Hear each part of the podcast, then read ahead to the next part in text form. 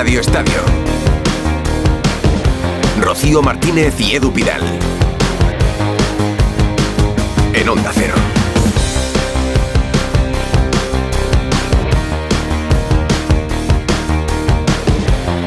¿Qué tal? Buenas noches. ¿Qué Hola, tal? Muy buenas noches. 11 y 8 minutos, bienvenidos al último tramo de Radio Estadio. Desde ahora ya está más allá de la una de la madrugada, con mucho que analizar, que comentar después de un domingo de fútbol que ha tenido absolutamente de todo. Vamos, venga, venga. ¿Y qué hemos contado en Onda Cero? vete Bueno, ya pues venga. porque estamos flipando con el Girona. Para empezar, el líder de la liga ha plantado su bandera en el estadio de Montjuic. El Girona le ha ganado al Barça 2-4 con algo de emoción al final, porque el Barça marcó el 2-3 en el añadido y tuvo un remate muy claro de Lewandowski para el empate a 3. Pero Stuani acabó rematando el partido. Eso sí, en el global, el Girona ha sido muy superior, ha dominado durante más tiempo y ha merecido la victoria. Me atrevería a decir que ha sido un baño de Mitchell a Xavi que ya veremos si merma la confianza en el técnico culé por parte de su directiva. El Girona ahora es líder con 41 puntos, 2 por encima del Real Madrid y 7 más que el Atlético de Madrid y que el Fútbol Club Barcelona, casi nada. Y habrá que lanzar la pregunta. A ver quién les baja a estos de ahí, ¿eh? Claro, ¿puede ganar el Girona la liga? Ah, esa yo es la yo cuestión. seguiría diciendo que no, pero ya lo digo con la boca pequeña, la verdad. Ya no lo Pues digo muy mira, alto. no tienen partidos europeos y por cierto, lo de la Champions lo tienen casi asegurado, tienen a 12 puntos ya la Real Sociedad que es eh, quinta. Antes, pues el Atlético de Madrid ha terminado pidiendo la hora ante el colista, la Almería, ¿eh? después de los goles de Morata y Correa, pues llegó la siesta más o menos, ¿no? Jugaron 35 minutos, marcó Baptistao y terminaron con el agua al cuello, pero ganaron. Y polémica, bueno, vamos a hablar de mucha polémica este domingo porque ha habido polémica durante todo el fin de semana. Cádiz y Osasuna han empatado a uno. El árbitro a instancias del VAR señaló un penalti en un remate del Chimi Ávila que roza, que levemente toca en la mano de Envalle, el defensa del Cádiz, sin cambiar la trayectoria ni afectar en la jugada, pero lo pitaron. Y Osasuna empató. Y digo que ha sido un fin de semana muy polémico porque esto viene después del partido de ayer en Mallorca, en un gol anulado al Sevilla que pega, parece que pega en el codo de Nesiri. Hay un gol anulado al Oviedo en segunda división Pegadito al cuerpo. ¿eh? por una jugada que nace 35 segundos antes y 50 de balones de, de- toques de balón antes. En fin, que ha habido para comentar Bueno, sobre los También hay árbitros. polémica en el partido del Real Madrid, ese empate ante el Betis. Pero hoy el fútbol está de luto porque hoy en el minuto 17 se ha suspendido el partido entre el Granada y el Athletic de Bilbao. Estaba sucediendo algo en la grada, a un aficionado, un socio del Granada le estaba dando un infarto, pues Antonio, de 64 años, finalmente ha fallecido y ese partido se ha suspendido. Estuvieron los jugadores 20 minutos en el campo, luego se fueron al vestuario y al final, una hora después, cuando se, conocí- con- cuando se conoció el triste desenlace, se suspendió el partido. En principio, el partido se juega mañana a las 9 de la noche. El Atleti de Bilbao se ha quedado en Granada, pero el Granada no quiere jugar mañana el partido y va a recurrir a esa decisión. De momento, la jueza de competición de la Federación, a solicitud de la Liga, ha dicho que ese partido se juega mañana. Vamos a hablar también porque imagínate, han sido pues unas sensaciones y una tristeza muy grande la que se ha vivido allí. Y por cierto, noticia, Bryce Méndez, ¿eh?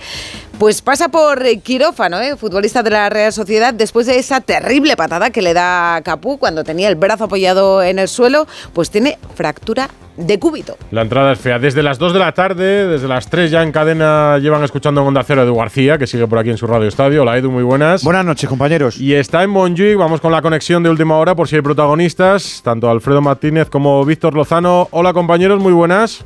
¿Qué tal? Muy buenas noches desde la sala de prensa, esperando a los protagonistas, evidentemente con el eh, shock que ha producido la enorme victoria, merecidísima victoria del Girona por 2 a 4. Se acaba de retirar Michel en olor de multitudes, ha saludado a Juan Carlos Unzúe, que estaba precisamente en el, en el césped, y había muchos aficionados del Girona también en la zona de tribuna que han jaleado, han sacado las camisetas del Girona, se están creciendo y se están viniendo arriba después de este golpe auténtico a la liga en el campo del Fútbol Club Barcelona. Todavía campeón en el que Xavi queda bastante tocado tras este 2-4. Hola Víctor, muy buenas.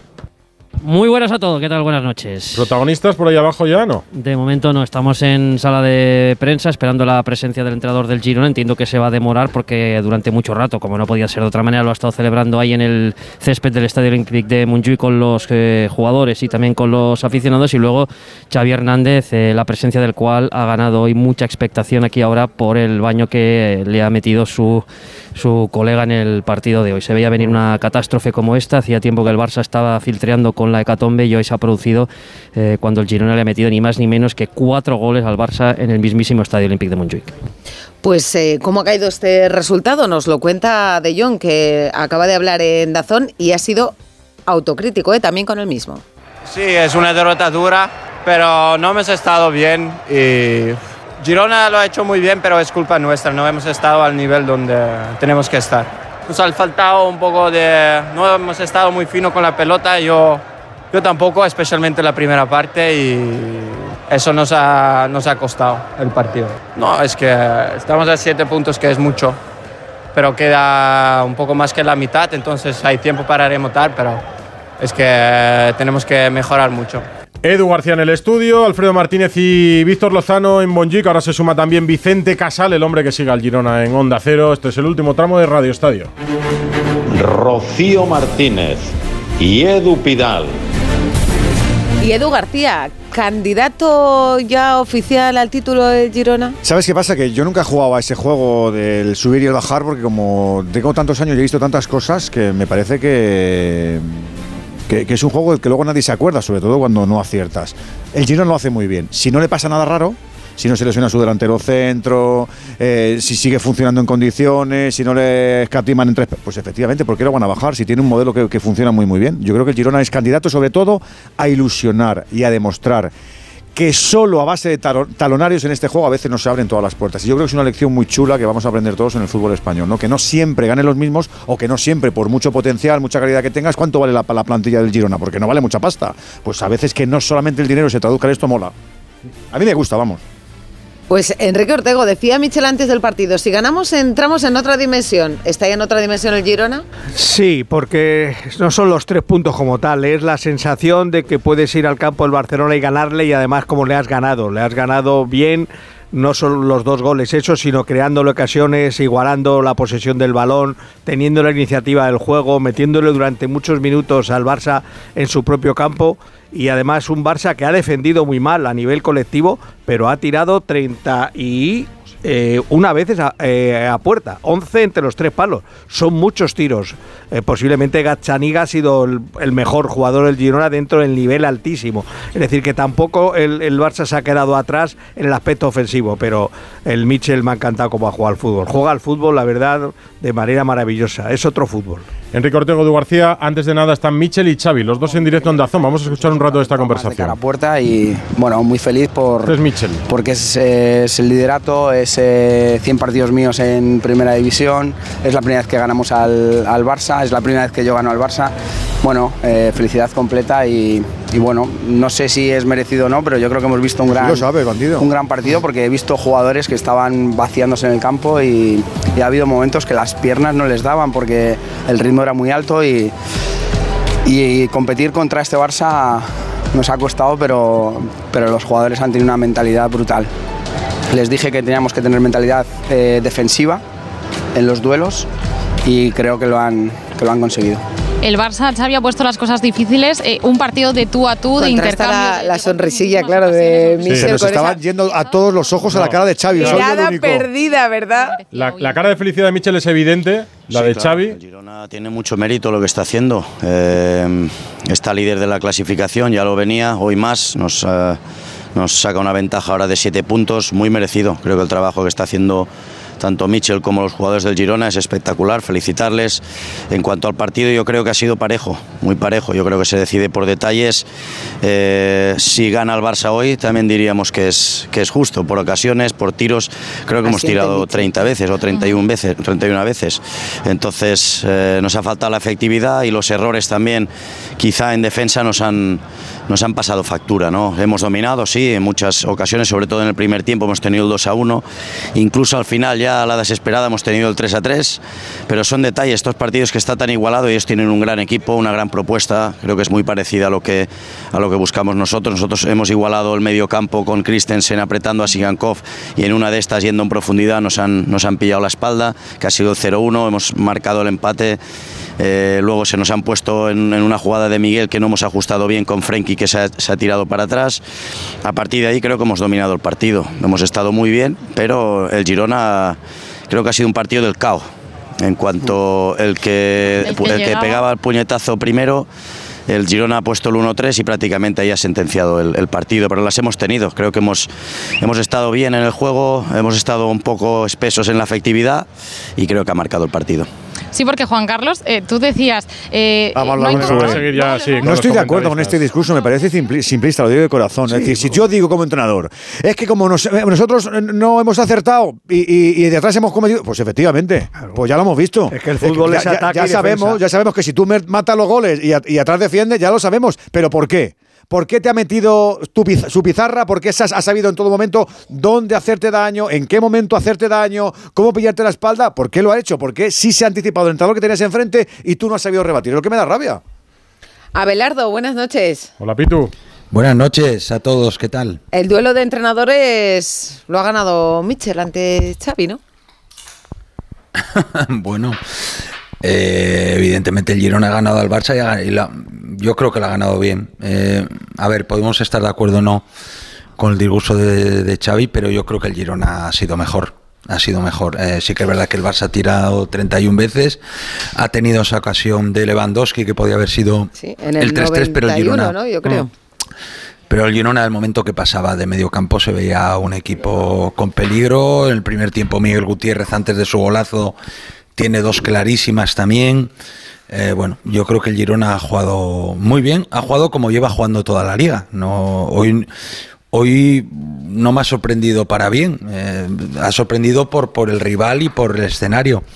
Pero por la forma de jugar para nada, creo que, que lo lleva haciendo así toda la liga y, la verdad que ha sido una grandísima victoria y hombre, no sé si habrá que pensar en un Girona que pueda ganar la liga, pero lo que está claro que, que está siendo la gran sorpresa, está animando a la liga y, y tanto sus jugadores como en este caso Michel se están revalorizando, pero vamos, eh, al 100%, eso está clarísimo. Reivindica, no sé, no sé a quién- reivindica al Girona a tu perro. Sí, sí, sí. Ha salido Mitchell y ha ladrado el perro. Hugo Ah, Condés. Bueno, sí, Bueno. sí, aquí es que tengo el perro aquí que... Que muy bien, que Quiere- quiere, claro, participar en la tertulia. le gusta el buen fútbol a tu. Abelardo. Claro, quiere Sí, sí. escucharte, quiere escucharte. ¿Cómo se llama? ¿Cómo se Estamos quedados, estamos quedados. Es del Barça y estamos Sí. quedados. ¿Cómo se llama? No, es una perrina. Tokio, Tokio se llama. Tokio. Oh, qué bueno. Sí, ¿Por, la, sí, sí. por sí. la casa de papel? Sí, se lo puso mi hijo por, Ah, por la casa de papel. Sí, sí, sí. Oye, que estamos aquí, Hugo Condés. ¿Qué tal? Que- Buenas noches. que- ah, qué gracia el Girona, ¿eh? que está animando la ¿no? liga. Que te- yo creo que empieza a hacer muy poca gracia a los otros aspirantes al título. A mí me recuerda al Atleti 2014, ya caerá, ya caerá, ya caerá y no cayó y acabó ganando la liga, o sea que bueno, yo fíjate, eh, me alegro muchísimo por el Girona porque además esto lo sabe poca gente, yo tengo una historia personal con el Girona y es que el, el segundo entrenador de Michel, que se llama Salva Fúnez, es amigo mío De de hace Vallecas. 25 años de Móstoles. Bueno, es de amigo mío Vallecano y de su cantera. eh, eh, es amigo mío desde hace 25 años. Él eh, jugaba en los juveniles del Leganés y yo era estudiante de periodismo. Y siempre soñábamos con, ¿te imaginas algún día eres futbolista y yo periodista? Bueno, pues ahora es segundo entrenador del líder de la liga y yo modestamente intento ganarme la vida aquí con este micrófono. Así que, eh, y además quiero eh, ahondar en un matiz que decía Belardo de que eh, el Girona lleva jugando así toda la temporada, pero es que si tú ves al Rayo jugaba así, al Huesca jugaba así, al Girona jugaba así. Lo que pasa es que este año tiene futbolistas que no ha tenido en esas, en esas épocas y quizá de ahí el éxito. Pero para mí la clave del Girona, eh, o de Mitchell mejor dicho, es que todos sus equipos juegan de la misma manera, esté donde esté y juegue la categoría que juegue. Y a veces no le sale bien. ¿eh? Pero, Octu- mira, octubre quería- del 21, yo quería- penúltimos de la segunda división. ¿eh? Enrique, quería, quería eh, interrumpir porque, bueno, ya lo había dicho creo en otro programa y pasó lo mismo con Arrasate en Osasuna. Hace tres años, creo que hace tres años, cuando el Girona estaba en segunda y Sí. quisieron, bueno, es que el Girona estuvo en descenso, me parece, en Sí, segunda. Lo acabo de decir, Pitu. Octubre del 21, penúltimo. Efectivamente. Y eso es mérito de- del club, mérito del director deportivo, que confía en una idea, que confía en un entrenador. Y por desgracia en el mundo del fútbol eso sucede poco. Y el Girona y Osasuna, que Osasuna el año pasado ya se vio la temporada que hizo también, pues son dos claros ejemplos de confiar en una idea, en, en un trabajo. Así es. Y lo que lo que acaba de decir, sí que es verdad que yo me, enfrenté- me he tenido la suerte de enfrentarme a, a Michel con el, Giro- eh, con el Girona, con el Rayo, y siempre he tenido esta idea de fútbol. Lo que pasa es que sí que es verdad que, bueno, ahora tiene jugadores, pero a ver, con todos mis respetos, eh, el Girona no tiene tampoco nadie íbamos a pensar que Girona fuese primero ahora a estas alturas. Es el equipo más goleador, tiene 38 goles a favor, 38 goles. Estamos hablando a una medida de dos goles y pico por partido. Esto es una barbaridad. Y hoy le ha metido cuatro al Barça, pero es que le podía haber metido ocho. También el Barça, ¿no? Podía haber metido más goles al Girona, pero y es que tú, Girona, pre- preguntemos a en nuestro entorno quién tenía el día 1 de septiembre en el Fantasy, en el Comunio, a No, pero- a. Sabiño, Sí, sí, sí, a. Aldovic. No tenía ni el tato. Pero tiene muy buenos futbolistas, desconocidos para muchos. Tiene futbolistas que hereda Pero todavía de yo la etapa de creo, segunda y eso división. lo tiene que saber Mitchell y el Girona, que se han alineado un poco los planetas. ¿Por qué? Porque le ha ido Bueno, todo perfecta. Oye, que tiene mucho mérito, ¿eh? O sea, él lo hace muy bien. es que normal. él llega muy bien. Él comunica muy bien. A él le creen todos. Los futbolistas ha sacado lo mejor de cada uno. Seguramente estamos viendo mancomunados al mejor Dovic, al mejor Sibanco, al mejor. Fíjate, Stuani, incombustible. Oye, que otros con. Eric 38 García palos- resucitado. Claro, por eso digo, o sea, que le, le sale todo perfecto. Y luego él es muy buen entrenador, pero. Si de ese ecosistema algo falla, es cuando puede haber oportunidades para otros. No Pero yo sigo pensando que a día de hoy, Pero- si no le falla nada, ¿por qué va a fallar? na- nada es casual, porque Nada es casual. Mitchell tiene estudiado perfectamente bueno, a todos los rivales, porque si ves partidos del Girona, todos, pero como hoy todos los ojos estaban puestos en Montjuic, se nota más que Mitchell tenía muy estudiado al Barça. Y yo creo que Xavi, por ejemplo, no sé si estáis de acuerdo, se equivoca en la presión alta, porque eso lo coge perfectamente Mitchell, y con estos delanteros no puedes ir ahí. Y después hay un lío en el Barça. Yo, por ejemplo, lo centro en la izquierda. Tiene a ratos a Valde, a ratos a Cancelo, a ratos a Ferran Torres. Eh, El Ya, Bar- pero en eso es lo que se equivoca el entrenador, en la Probar por colocación, probar. En, la, en la ocupación de los espacios. Quique, probar por probar. Claro, porque, porque él la presión, al- la presión alta no se entiende un Barça de Xavi sin la presión alta, porque es lo que llevan haciendo desde el primer día que llegó. De que llegó. Lo que para Pues que lo hacen mal, hoy, ¿eh? hoy hace, no, ha habido veces que lo ha hecho bien. Hoy. hoy, hoy a- a- para que hoy ha hecho cosas raras. Es decir, hoy cuando hace el triple cambio a Valdé le coloca de central zurdo Claro. y sigue manteniendo a Cancelo eh, por la izquierda. Eso es lo que te decía. Oye, pues si tú sacas a Yamal, dale la hay una cosa hay una cosa que es muy rara y, y que me extraña que evidentemente eh, Xavi ve todos los entrenos y qué tal. Yo creo que Cundé está mal. Lleva una temporada la verdad que no está acertado. Está mal. Y, y- y hace mucho tiempo que Xavi no hace una alineación lógica atrás pues de meter a Cancelo en la derecha y Valde en la izquierda Claro, ya está. o tiene No que estar muy mal en ningún momento hoy. y dos centrales o sea decir bueno vamos a ver el Cancelo lateral derecho Valde lateral izquierdo vas a tener dos laterales Eso es. ofensivos y tal es la verdad que no sé eh, ¿Y tú, que y tú saber crees que es porque no está bien Valde, o qué? ¿Porque no está bien Valde, crees ser, tú? Debe ser eh, Edu, debe ser eso, vamos. Ya, ya, Ahora que no le salió bien. Evidentemente Xavi lo tiene que dar. Pero sí que es verdad que Jonin Cunde, la verdad que, que no el- lleva una temporada En el gol de tampoco, Valeri ¿no? es tremendo, vamos, No blando, blandísimo. En el, gol, ¿Para en- en el gol de Valeri también hay que ponerle a Araujo algún Sí, defecto. también Araujo, porque que se ha quitado la máscara, por cierto. Stuani le mete el culo y no, actúa un central como Araujo que tiene Te unos saca una 90 y cabeza. cual. Que te saca una cabeza. No, ahí- porque te ahí- mete el ahí- culito, te no te con la puede ganar la el acción. Y el cuarto gol del Girona, una falta frontal de lejos, está Miguel Gutiérrez Totalmente solo, solo. pero lleva solo medio minuto y nadie se da cuenta de corregir. Hay una hay un hay un espacio entre el central y el lateral de, de 20 metros y recibe Miguel Gutiérrez completamente solo. O sea, es- Claro. sí Pero que por es eso- cierto que el Barça el año pasado se mostraba y defendía fenomenal, porque el Barça el año pasado era un equipo que replegaba rapidísimo, que era muy difícil sorprenderle, incluso hacer esas ocasiones de gol, sí que es verdad que evidentemente Ter Stegen hizo un año extraordinario, pero este año es todo lo contrario, el Barça defiende a nivel colectivo, no estoy hablando de la defensa, ¿eh? estoy hablando a nivel colectivo, defiende mal, es un equipo que, que le hacen ocasiones cada partido. Ya. Luego, a mí me extraña todo. Bueno, el eh, a mí, mm, por ejemplo, hoy vuelve a estar mal De Jong en el centro del campo. Yo no sé si Xavi tiene que darle soluciones. Hablamos siempre de los problemas del Barça y tenemos que hablar de las soluciones que le dé Xavi también al equipo.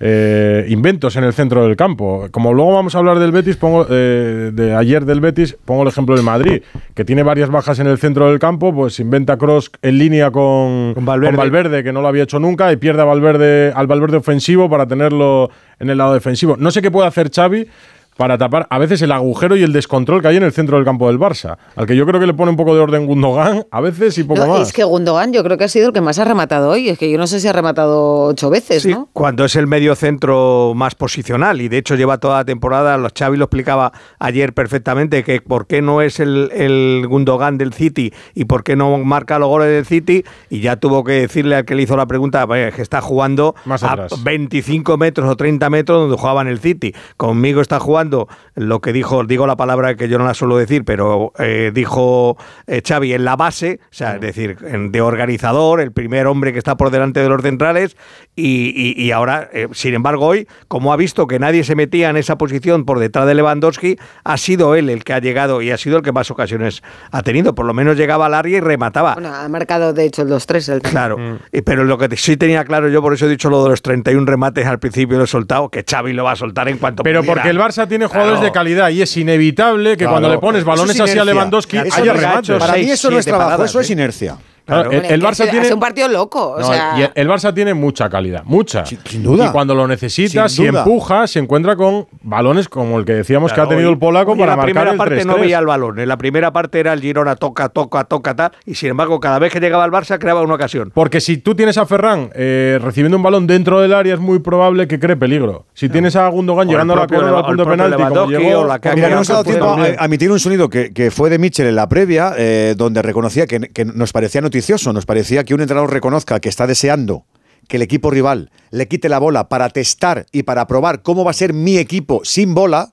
que no lo hemos emitido y al final se ha quedado con la bola. Pero estoy convencido de que el plan B, Mitchell, también lo tenía. Voy a hacer un partido a un 45-55 de posesión y a un partido 70-30, que también tiene su ensayo. Y el tío se lo tiene ensayado, porque como decía Pidal antes, este partido se lo sabía de pe a pa. ¿Por qué? Porque viene de que venía con todas las expectativas. ¿Os acordáis que lo entrevistamos antes de que Mm. se Sí. produjera la visita del Real Madrid, Madrid. y le mojaron la oreja y dice, no, esto ya no me pasa El más. 0-3. Esto ya no me pasa más. Pero, es verdad que es un equipo que está muy trabajado, No, es que están muy bien colocados los jugadores, duda. tienen muy claro cuando lanzan las contras, dónde está cada uno, dónde tienen que poner el Sí, pero balón. Rocío, hoy, hoy lo que Y demuestra el embudo y el embudo que le hicieron por dentro al Barça hoy. Esa es la 5-3-2 clave. Cuando se colocaba en defensa, ese embudo que le hicieron por dentro, el Barça no encontraba espacio. No encontraba espacio. Pero como si el para- Barça no supiera para entrar con lo que iba a hacer. Michel, Abelardo.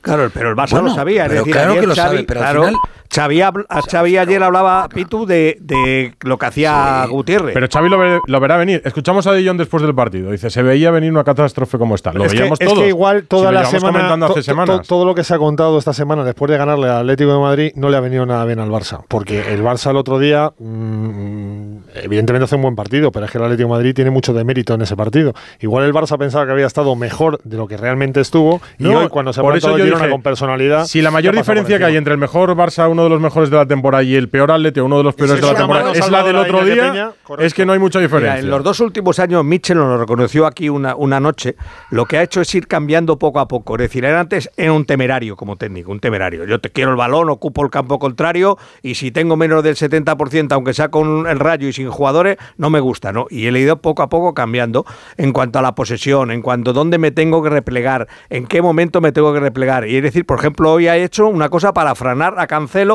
que fue el hombre que destrozó al Atlético de Madrid, y es colocar allí a Iván Martín. No era ni marcaje individual ni nada, simplemente posicionalmente dice yo te mando allí, ayudas a mi lateral, a Couto y te tapo. Ya, hoy, hoy Cancelo no ha, no ha entrado ni una sola vez. He dicho de yo, eh, eh, decía Víctor Lozano, eh, Víctor Lozano, que es el que lo dijo Ah. cuando le damos la primera conexión. Es lo de decir, la que hoy, eh, claro, Michel ha trabajado muy bien al Barça, pero es que eh, el conocimiento que tiene Xavi del Girona es extraordinario. ¿Cómo no lo va a conocer? Y lo ha intentado, pero es que luego... Eh, vamos, vamos. Yo, yo, lo que está haciendo Michel este año me parece extraordinario. A ver, estamos hablando de un equipo que hoy juega eh, Eri García, un jugador que no lo quiere el Barça. Porque no lo quiere el Barça. Efectivamente. Jan Couto, que hace tres años estaba en Girona en segunda división. Miguel Gutiérrez, que viene de hace dos, tres años de salir de la cantera del Madrid, Real Madrid. B. Los pivotes, tanto Iván Martí como Ale García, eran los pivotes que jugaban en segunda división. O sea, Sabiño, que es un chico jovencísimo. A ver, yo creo que Estuani, estamos hablando ahora, yo no sé cuántos años tiene Estuani, pero sí que tiene 37. Dani ¿no? Blin igual. En el DNI vienen números romanos, creo. Es como tú. Claro,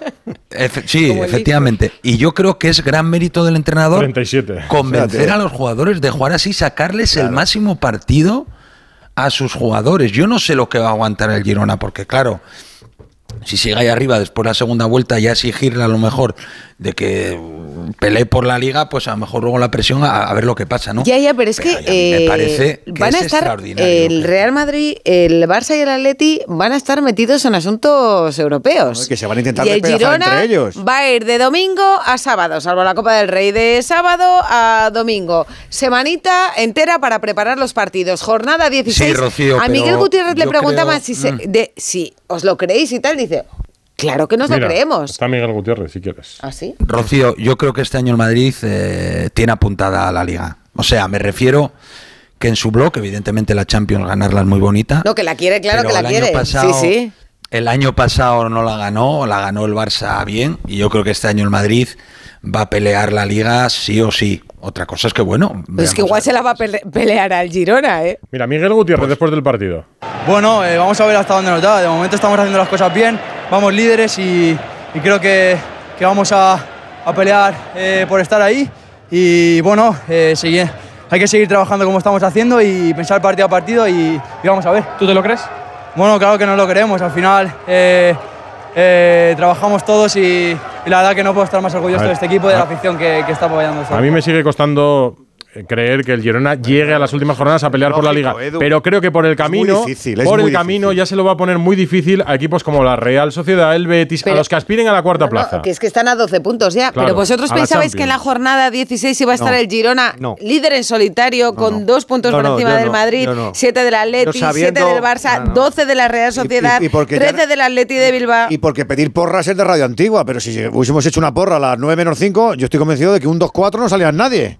Y no, tú Nadie, puedes- tú, nadie, puedes nadie. confiar en que el Girona Le- va a estar peleando ahí para posiciones de la Liga Europea, porque ya es un equipo hecho, porque ha traído jugador, ha fichado muy bien este año Quique Cárcel, pero solo yo puedo pensar en eso. Yo no puedo pensar que llegue al Camp Nou, le quite el balón al Barça como se lo ha quitado y lo toque y lo maree y a base de. Para yo no mí- lo podía pensar. Para mí, hoy presenta candidatura firme a luchar por el título.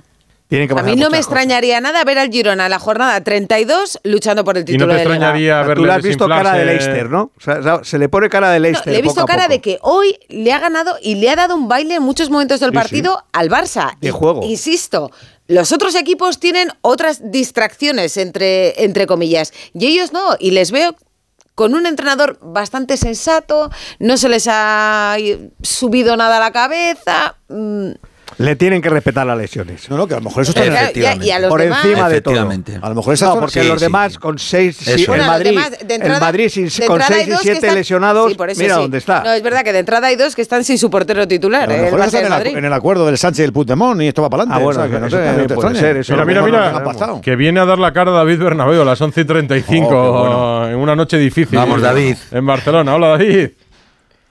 ¿Qué tal, Edu? Muy buenas. Currar, ¿eh? No, que sí, no me escondo. lo sé, lo sé. Currando para el diario Sport, pero Sus ya primeras palabras son, ya lo sabía yo. poniéndonos serios, ya fuera de cachondeo, pero poniéndonos serios, Sí, estamos siendo sí. muy críticos con el Barça, con Xavi, con el planteamiento, con algunas decisiones raras que toman los partidos y sobre todo con el Girona que arrasa en esta liga. Bueno, hay que ser ¿Por dónde vas proporcionalmente crítico con el Barça y, y admiración hacia el Girona, ¿no? O sea, yo creo que es muy difícil eh, que un entrenador pueda conseguir que su equipo juegue al fútbol como juega el Girona de Mitchell. Y esto hay que ponerlo por delante. Para mí, desde el minuto 30, el Girona ha sido en todo. En el repliegue, en la estructura defensiva, en dominar el bloque bajo para salir a transitar, eh, cuando ha tenido que jugar en posicional cerca del área del Barça también. Es un equipo que no toma una mala decisión, todo lo contrario en el Barça, donde las malas decisiones abundan y a veces en exceso. Eh, Girona no rifa un balón, sale desde atrás, eh, siempre reconoce el hombre libre y luego voy a decir una cosa eh, que es casi de estudio, pero es que es lo que siento. Yo creo que el Girona arriba, arriba ahora mismo, con Sigankov, con Sabio y con la juventud de, de Dorvik, tiene, Dorvik, es que- tiene más talento incluso que el Barça. Es decir, una Bueno, pierna de no, no, y de Sabio. no. Bernabéu, Los tendrá no, más en David, forma, pero más David, talento. no, No, pero No, no, no, Jovic es una cosa. no ha marcado ocho Perdóname goles, una cosa, pero Liga. déjame terminar, déjame Sí. terminar. No, no, es que lo digo claro. Una pierna de Sabiño o de Sigankov tiene más talento que Rafinha entero. Nah. Sí, Por- hombre, por favor. Rafinha por ha sido favor, el mira, mejor del Rafinha, Barça O sea, Rafinha no le puedo, yo no le puedo reprobar nada a Rafinha. Lo da todo, se entrega, corre, se Le desmarca. roba faltas a Lewandowski.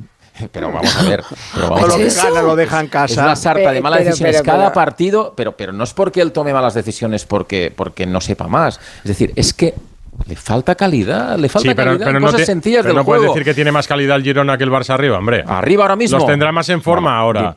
Bueno, vamos. Eh, con Dime- mejor dime- rendimiento, pero mejor dime- calidad. Bueno, bueno eh, quitando a Lewandowski por la fama que arrastra y porque sabemos el jugador que es. Anda que no ficharía eh, Michel, está por como ejemplo, está. a Ferran, que no es un titular en el Barça. ¿Quién? Ferran Torres no es titular ahora en el Girona.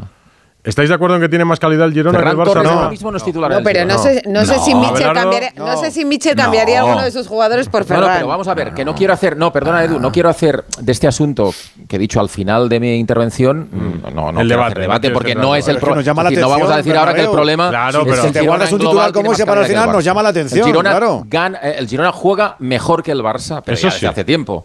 Y hoy, evidentemente, lo ha hecho Montjuic y se ha consagrado. Eso sí. Esto es lo primero que hay que decir. ¿El Girona hace tiempo que juega mejor que el Barça? Sí. Eso- en eso estoy de acuerdo. Claro, sí, sí. Y esa es la consecuencia del partido de hoy. Y mejor que Sí. muchos equipos más de primera división. ¿eh? Sí, sí.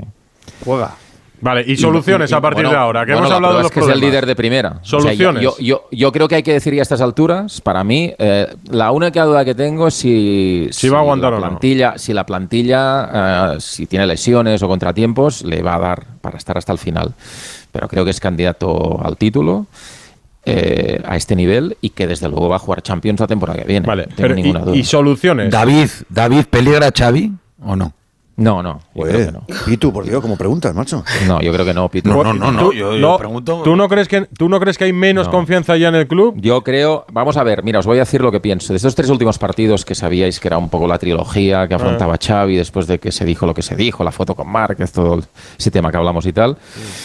Para mí había un partido a nivel de clasificación, o sea, a nivel de resultado muy importante, que era el de El del Metropolitano. Oporto, Del Athletic. porque si no te metías Ah. en un lío en la última Ah, el jornada Oporto. y ahí sí que podía el entrenador tener problemas. Pero si hablamos de, carga simbólica, para mí la, la derrota más dolorosa eh, era esta, era la de hoy, porque desde hace mucho tiempo los críticos de Xavi Hernández eh, le han eh, puesto por delante eh, un arma arrojadiza, que es la del Girona y la de cómo juega el Girona con Mitchell. En, la comparación, porque el estilo de fútbol es el que siempre ha buscado el Barça y el Girona lleva mucho tiempo haciéndolo bien las cosas y de alguna manera se comparaba al Girona con el Barça y a Xavi con Mitchell, ¿no? Y muchas veces mucha mucha gente decía, bueno, pero vamos a ver con el equipo que tiene el Barça cómo es que el Girona con menos jugadores puede hacer lo que está haciendo Mitchell y en cambio Xavi no lo consigue en el Barça. Entonces yo creo que es una es una derrota dolorosa, para mí la más dolorosa. Claro, porque también es el derby catalán, ¿no? Y digamos que, que hoy un poco se confirma, se confirma el Girona como el ocupante del trono del fútbol catalán. Sí, pero si el Girona Bueno, así Sí, es. sí, sí, sí, ¿Estará sí, contento Alex si el- García o no? Sí, ¿no? Hombre, Bueno, satisfecho. que sí. Claro. Ah. Que sí. satisfecho y eh, no, No, creo que arrepentido de lo que dijo. Estará pensando, ¿ves? Si es que el Barça me necesita a mí, que, eh, claro.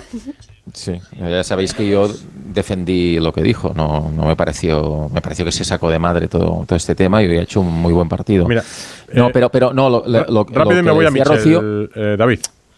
Sí, sí, termina, termina y me voy a la rueda de prensa. Sí, no, no, muy rápidamente. No, no, que, que- que lo que decía Rocío, no, pero no porque fuera el derby, no es porque sea el derby el Girón y, o porque te haya ganado el Girona, porque el Girona te puede, te puede, te podría haber ganado viniendo aquí, quedándose atrás, prácticamente encontrando alguna contra, 0-1 y para casa, etcétera, ¿no? Pero es que además de que te ha hecho cuatro goles, insisto, salvo la primera media hora que yo creo que el Barça está bastante bien, en el resto de partido, en muchas ocasiones te pasa por encima y te hace cuatro goles. Entonces, Pues- ahí está la, la- la comparación dolorosa para el Barça de Xavi y toca remar, pero ya os avanzo que a este nivel remontar siete puntos va a ser complicado. Vamos a la sala de prensa de Montjuic que habla Michel, el entrenador del líder. y, y yo creo que aparte de que hemos conseguido nosotros la victoria, yo creo que cualquier aficionado al fútbol hoy habrá visto dos equipos que, que tienen la intención de, de ganar y, yo creo que hemos hecho un gran favor a la liga por el partido de hoy, de jugar de, de tú a tú y jugar con una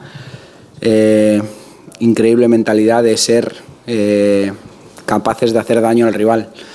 Hemos tenido que defender muchos momentos, pero creo que, que hay que estar muy feliz. No he visto las estadísticas porque les he dicho a los jugadores que solamente con el alma que han puesto en el campo ante un gran Barça, venía de dos victorias muy importantes. Hoy nos esperábamos un gran Barça y creo que por momentos lo han, lo han sido y hemos sido capaces de hacerles correr mucho para atrás. Ha habido un momento en la segunda parte que las presiones de ellos no eran tan efectivas porque han tenido que correr mucho para atrás y era se- ser capaces de hacer eso y no es fácil hacerlo. ¿eh? no es fácil. Estoy muy feliz por, por los jugadores porque lo de otra dimensión era esto, era hacer correr al Barça hacia atrás. Cuando ellos siempre van hacia adelante en la presión, ser capaces de que tuvieran que correr Koundé, Christensen y Araujo para atrás. Y lo hemos conseguido. Y esto quiere decir que si lo hacemos con estos jugadores, eh, lo podemos hacer ante cualquier rival. Por eso creo que la otra dimensión es esa, tener la personalidad y la mentalidad de venir aquí y hacerles correr quiere decir que estamos preparados para luchar por, por estar arriba del todo. Le han preguntado la primera pregunta si decía que había hecho 4-0, historia. Dice, lo primero que tengo que decir es que estamos salvados. Tenemos satisfet 41 puntos y ya estamos salvados. Esa la noticia del. Hombre, estamos ya para cosas, para otros negociados, ¿no? Bueno, pero matemáticamente. Sí, sí, está bien. guanyat 2 a 4. Igual era el objetivo inicial. Solo que los objetivos han ido. El primero, por lo menos. Han ido sí. subiendo. Eh, ya he dicho que mm, no sé si somos capaces de aguantar el nivel de Barça, Madrid y Atlético Madrid eh, durante una temporada entera.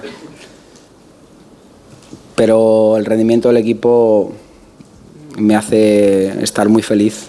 O sea, estos jugadores están haciendo, están haciendo historia de verdad. eh, y, eso es lo que más feliz me hace, porque creo que, que hoy cualquier aficionado al fútbol eh, se va siendo un poquito el Girona. Y eso es algo muy difícil, porque tú ves partidos de fútbol y muchas veces, si no es de tu equipo, no lo ves. Y hoy se puede ver al Girona jugar, y eso lo han conseguido estos jugadores. Van más allá de que seguro nuestra afición son los más felices del mundo, pero hoy habrá mucha gente que diga, estos tíos juegan bien al fútbol, han hecho un partidazo. Sobre todo los madridistas. Hoy son del Girona. Si tú crees, pues igual Hombre, se claro. juega la liga contra ellos. Pero ya le, ya, le, ya le esperarán, pero a día de hoy el Madrid está contento. No me digas que no está contento. Sí, sí. ¿Eh? Rocío. Mira Bustillo, mira, qué cara tiene. ¿Tú le ves? ¿No le ves feliz? Si Bustillo pudiera hoy, cenaba calzots. Se lo he dicho a Xavi, digo, la presión que tienes tú para, para todos los partidos, evidentemente nosotros no la tenemos. Eh, estamos disfrutando del momento, vamos un poco con, con esa dinámica súper positiva y esa mentalidad eh, de ser un equipo que está sufriendo y disfrutando. Hoy teníamos la intención de ser capaces eh, de que nos cambiaran nuestra idea mental del juego, que es eh, ser un equipo muy ofensivo y sabíamos que por momentos íbamos a tener que sufrir y ser capaces de pasar del sufrimiento a tener el balón y hacer daño al rival era lo que queríamos trabajar y era lo que hemos trabajado durante la semana y lo han hecho a la perfección. Entonces, no sé si estamos dispuest- en, en disposición de ganar la liga, pero sí que estamos en disposición de ganar a cualquier rival. Que no dice que no. Que te digo yo que esto se lo Dice está. que no lo sabe, claro. que se lo- ya, ya, pero no dice que no. Podría haber dicho yo, no, no, esto no, esto no. Y no dice que no. Es que no puede decir la que idea no. futbolística que tú tenías. Sí, sí puede. La mentalidad de la Sí puede. Sí, sí. Porque en Es que va 17 junto. jornadas hacer lo que está haciendo, yo creo que, ya es un equipo. No, pero por ejemplo, el Cholo siempre da como favoritos a los demás. Y hasta le preguntan No, y dice, fíjate- bueno, no lo sé, siempre- pero. Pero siempre todo lo que dice lo acompaña, no lo descarta, pero lo acompaña, que no sé si nos va Porque a no lo sabe, competir al ritmo de Barça. Pero, pero yo creo que todo el mundo tiene licencia Pero para soñar estoy y luego muy te anclas feliz. a la realidad, ¿no? Yo quiero soñar, quiero soñar y la ilusión no se la va a quitar a ninguno. O sea, yo estoy convencido de que Mitchell se va a seguir dedicando a darle alas a todos sus futbolistas, sabiendo que hay que ser sensato y de vamos a ver los 38 jornadas una plantilla que no se lesione, que no tenga bajones de rendimiento. Yo no conozco ninguna, ¿eh? No conozco ninguna. Ninguna.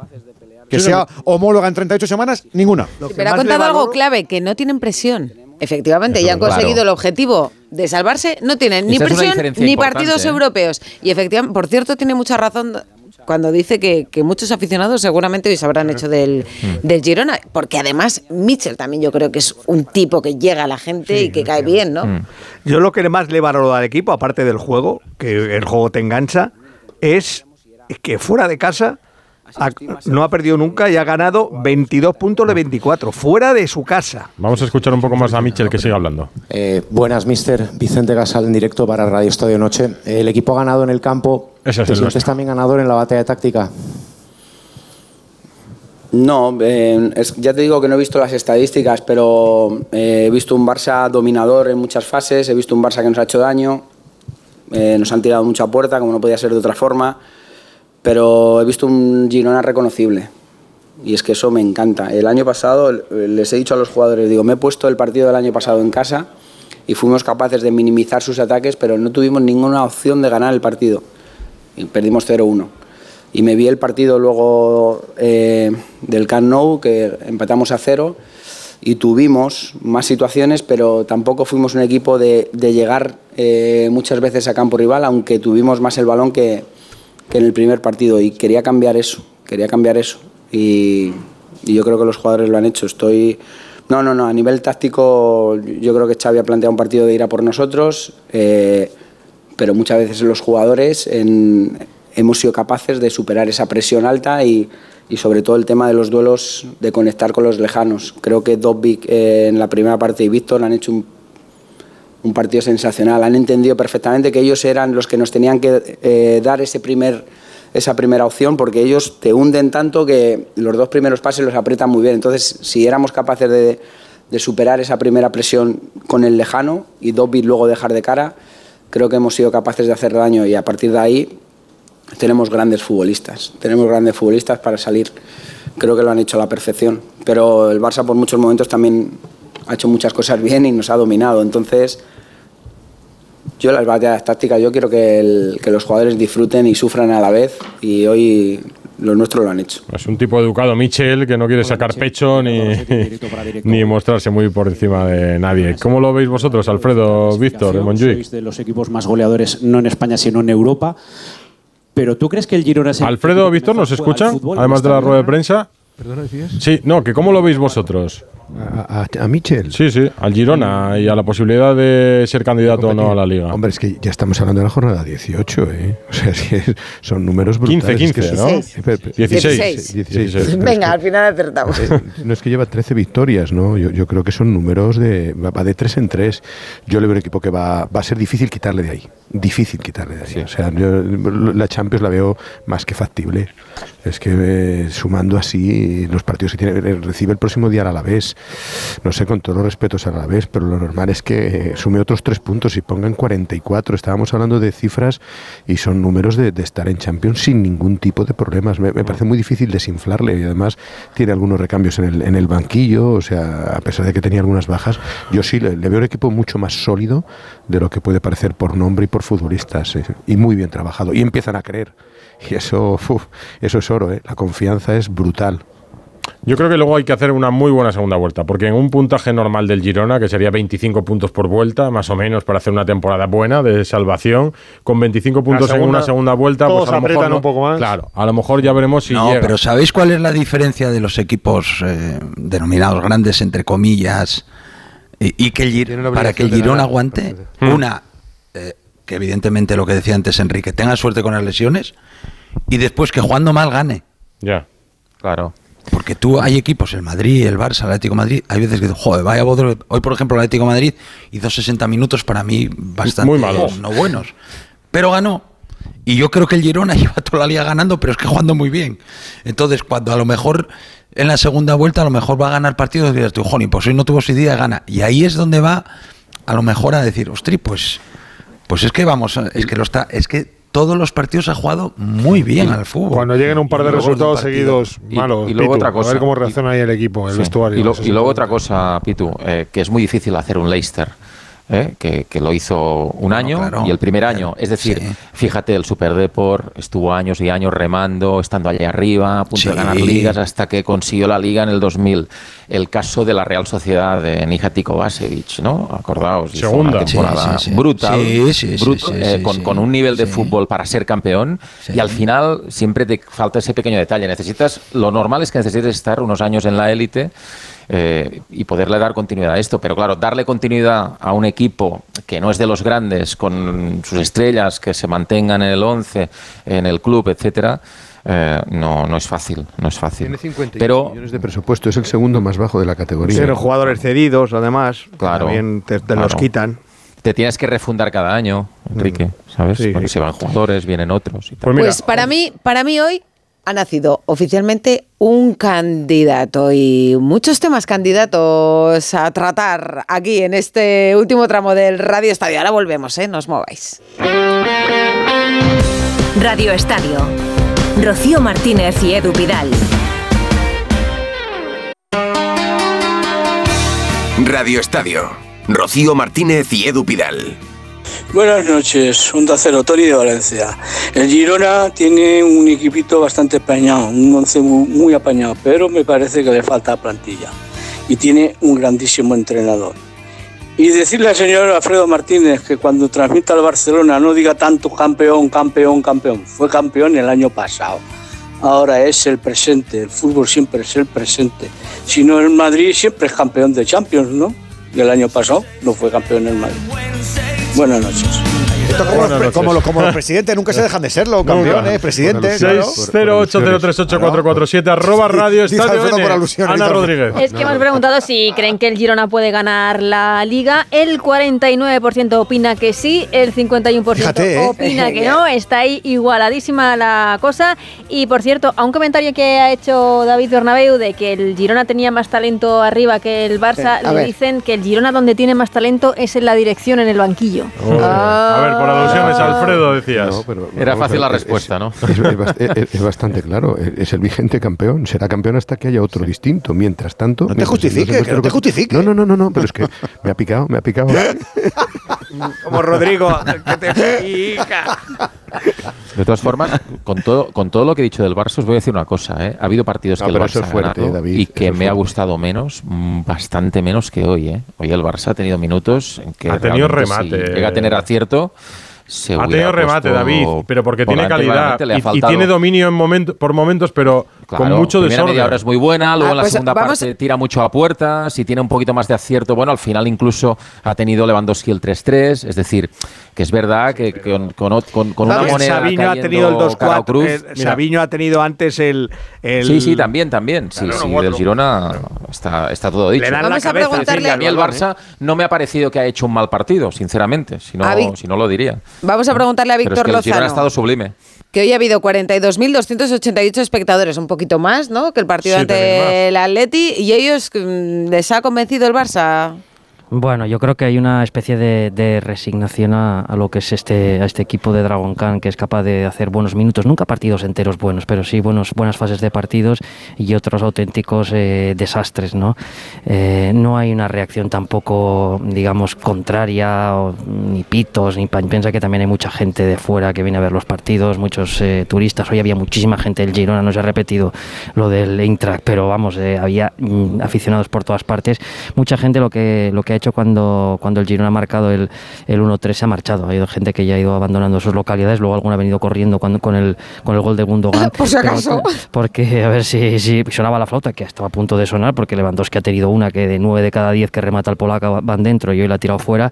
Casi pero no hay, no hay una crítica, sí, que ahí se rompe el, el hombro, pero no hay, no hay una crítica ácida ni algunos silbidos sí que ha habido durante, durante las fases en las que el Girona ha acorralado al Barça y, y- y- y lo, ha, lo ha meneado y, lo ha, y ha tenido posesiones largas, pero fuera de ahí mm, resignación absoluta, que es la realidad mm, la que vive ahora el culé y que hay que irse para casa y esperar al próximo partido. ¿Internamente tampoco se generan dudas?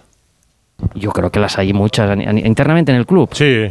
Mm, Las hay y, y las ha habido y las hay. Y yo creo que este partido mm, Las reafirma. mucho al entrenador y las va a ver. Hay un grupo, hay un, al menos eh, en- en- por lo que yo tengo, tengo constancia, hay gente dentro del club que no acaba de ver esto, que esto funcione.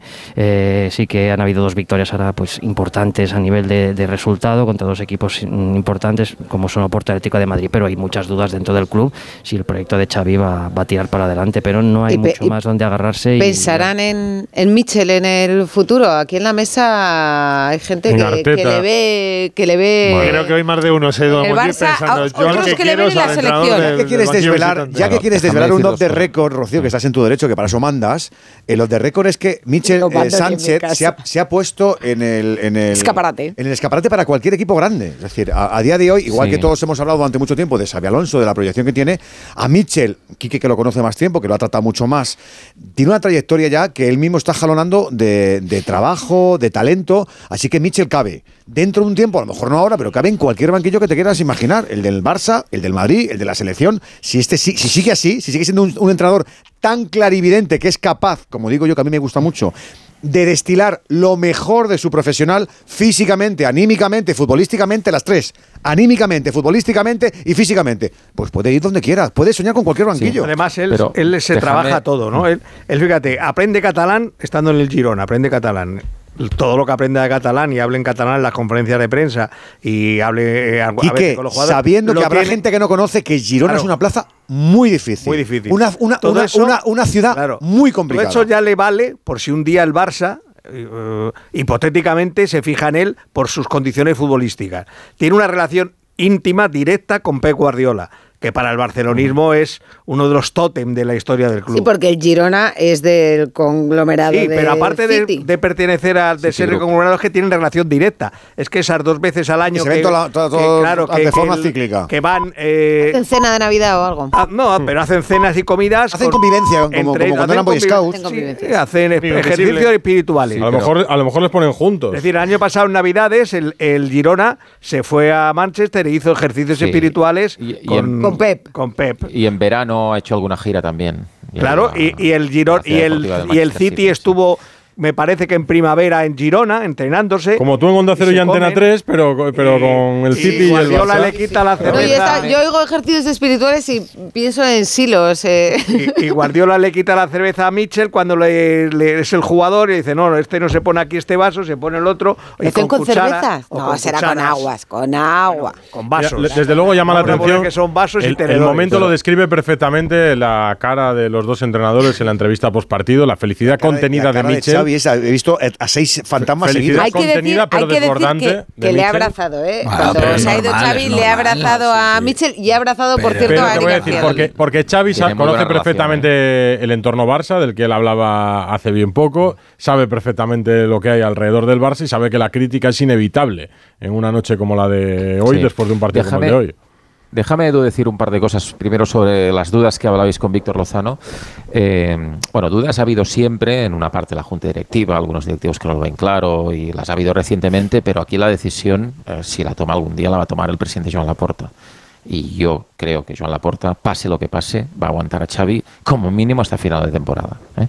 Esta es la información que tengo. Y luego, con respecto, con respecto a lo que decías de Mitchell, bueno, ya hemos dicho lo que pensamos de él como entrenador, ¿no? Pero claro, hay una cosa que hay que poner en valor, ¿eh? que es el contexto. Una cosa es el Girona y otra cosa es el Barça. Entrenar al Barça es muy difícil, ¿vale? Tienes muchos frentes abiertos, tienes muchas competiciones en marcha, trabajas con muchísima presión. Quiero recordar que en Girona Mitchell hace dos años, hace dos años exactamente, estaba en las tres últimas posiciones de segunda división para descender a primera ref y Quique Cárcel, que es el gran arquitecto de este proyecto, el director deportivo, le aguantó. Le aguantó porque le pareció que el trabajo que hacía era el correcto. Pero evidentemente la presión que hay en Girona no es la que existe en Barcelona. Mira. le aguantó y dos años después es líder de primera. Pero esto en el Barça es casi imposible. Entonces, eh, a mí me encanta Michel como entrenador, pero luego venir aquí a entrenar el Barça y pelearse en los frentes que tienes que pelearte no es fácil para nadie. Jugadores del Girona en zona mixta, Alfredo. Pero David. Sí, bueno, estabais hablando, estabais hablando de, está Pito Abelardo también, estabais hablando de, que es buen amigo tuyo, Mm. de Quique Cárcel. Pues aquí está el arquitecto del Girona, líder de la liga. Mañana cuando abras el periódico y mires la clasificación, Quique, a, a mes de diciembre, buenas noches, ¿qué vas a pensar?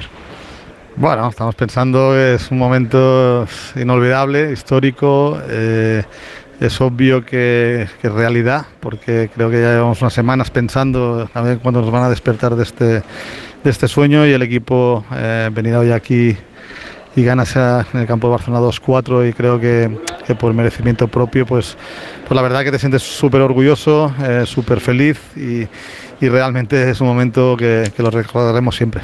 Pues el hombre que dirige al equipo, que ha entrado en otra dimensión, está en directo en Radio Estadio Noche. Hola, Quique, muy buenas.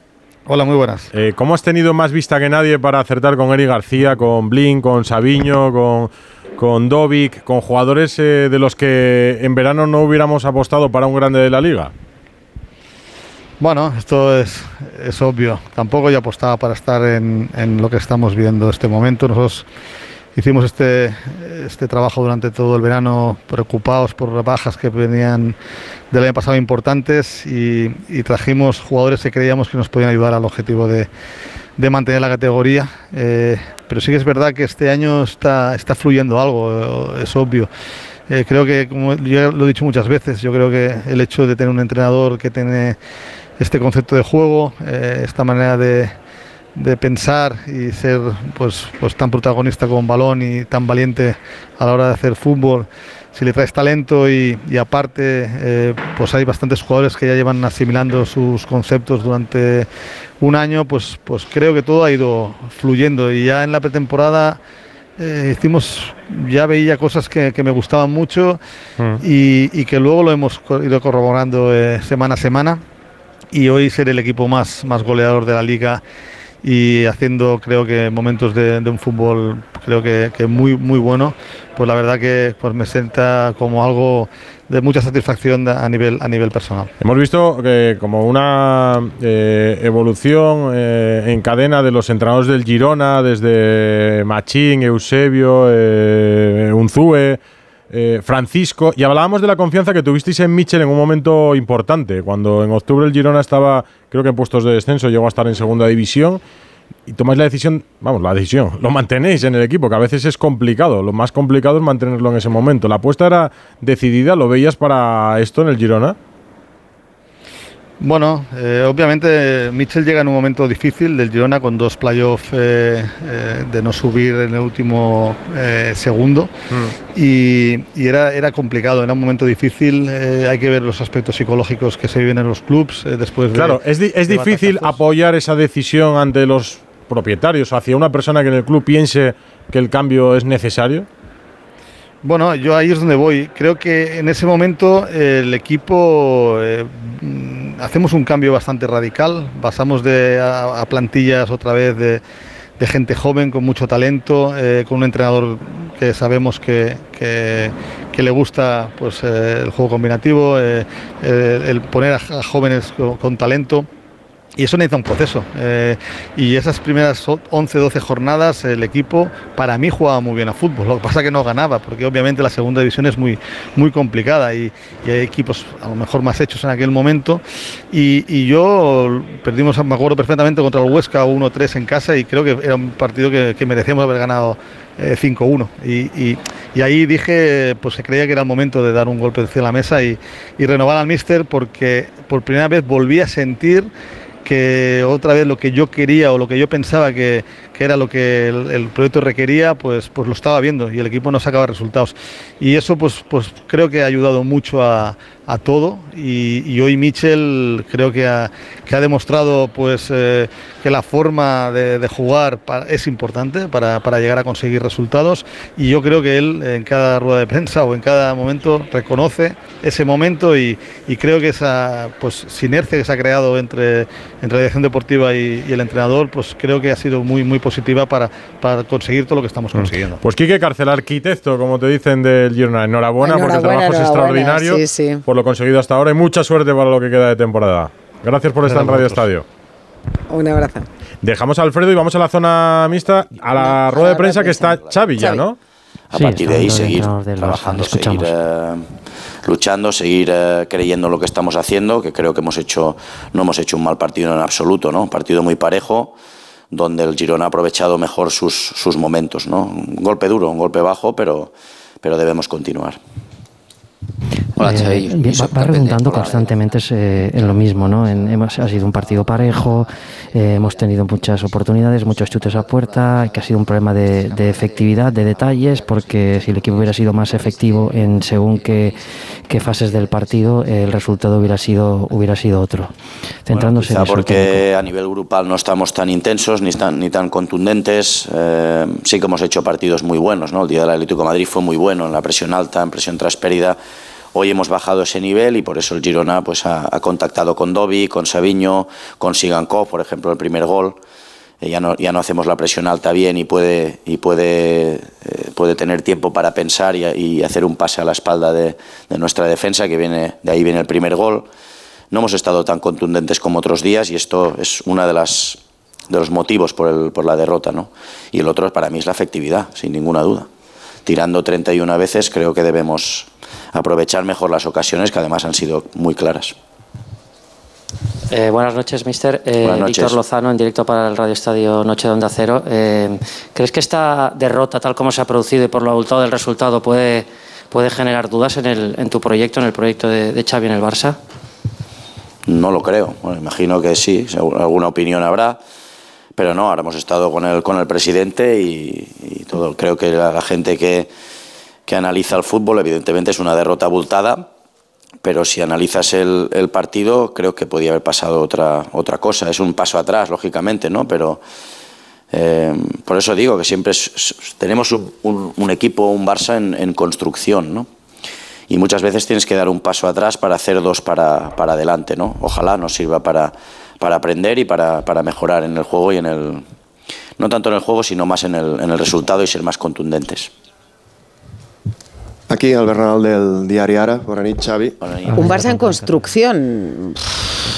No sé si a estas alturas esa expresión la puede utilizar ya Xavi, ¿no? No, debería ya estar construido. Por lo menos tener un- un- una columna vertebral, un- bueno, que yo creo que de hecho lo tiene. Es decir, nadie duda que el portero Stegen, Araujo, De Jong, Gundogan y Lewandowski arriba, mm, más Pedri. Yo creo que ya el equipo lo, lo, mm, lo tiene en construcción porque hay veces que parece que está en construcción, pero el equipo ya lo tiene bien construido. ¿eh? Por es el plan, ¿no? A lo mejor es el plan o las cosas que prueba y no le salen. Dicho lo cual, no lo habéis preguntado, pero yo me mojo. Yo no descabalgo al Barça para la Liga, ¿eh? No, yo tampoco. No, yo no tampoco. descabalgo. No, ni- no, preguntamos por el Girona porque es lo que. Ah, pero por eso, pero que lo digo por- porque, porque si alguno quiere abrirse las venas o dejárselas crecer, yo creo que el Barça sigue siendo a día de hoy, esta noche, eh, candidato al título de la Liga y que, y que queda mucho Barça todavía porque tiene muy, muy buena plantilla. Claro que tiene. Sí, pero, pero tiene que mejorar, ¿eh? Sin duda, O sea, me refiero, sin duda, Pitu, sin eh, duda. Me refiero que, a ver, las sensaciones y todos las llevamos viendo. El otro día contra el Atlético de Madrid hace un buen partido, el día de Oporto, pero sí que todos habíamos opinado de que el Barça le faltaba, le faltaban cosas. Mm, yo lo veo, lo que decía antes, sobre todo muy vulnerable atrás. Cosa que no le pasaba el año pasado, me refiero a nivel colectivo, ¿eh? no los defensas, vuelvo a reincidir. Es que hoy no ha estado bien ni Araujo. Y ¿no?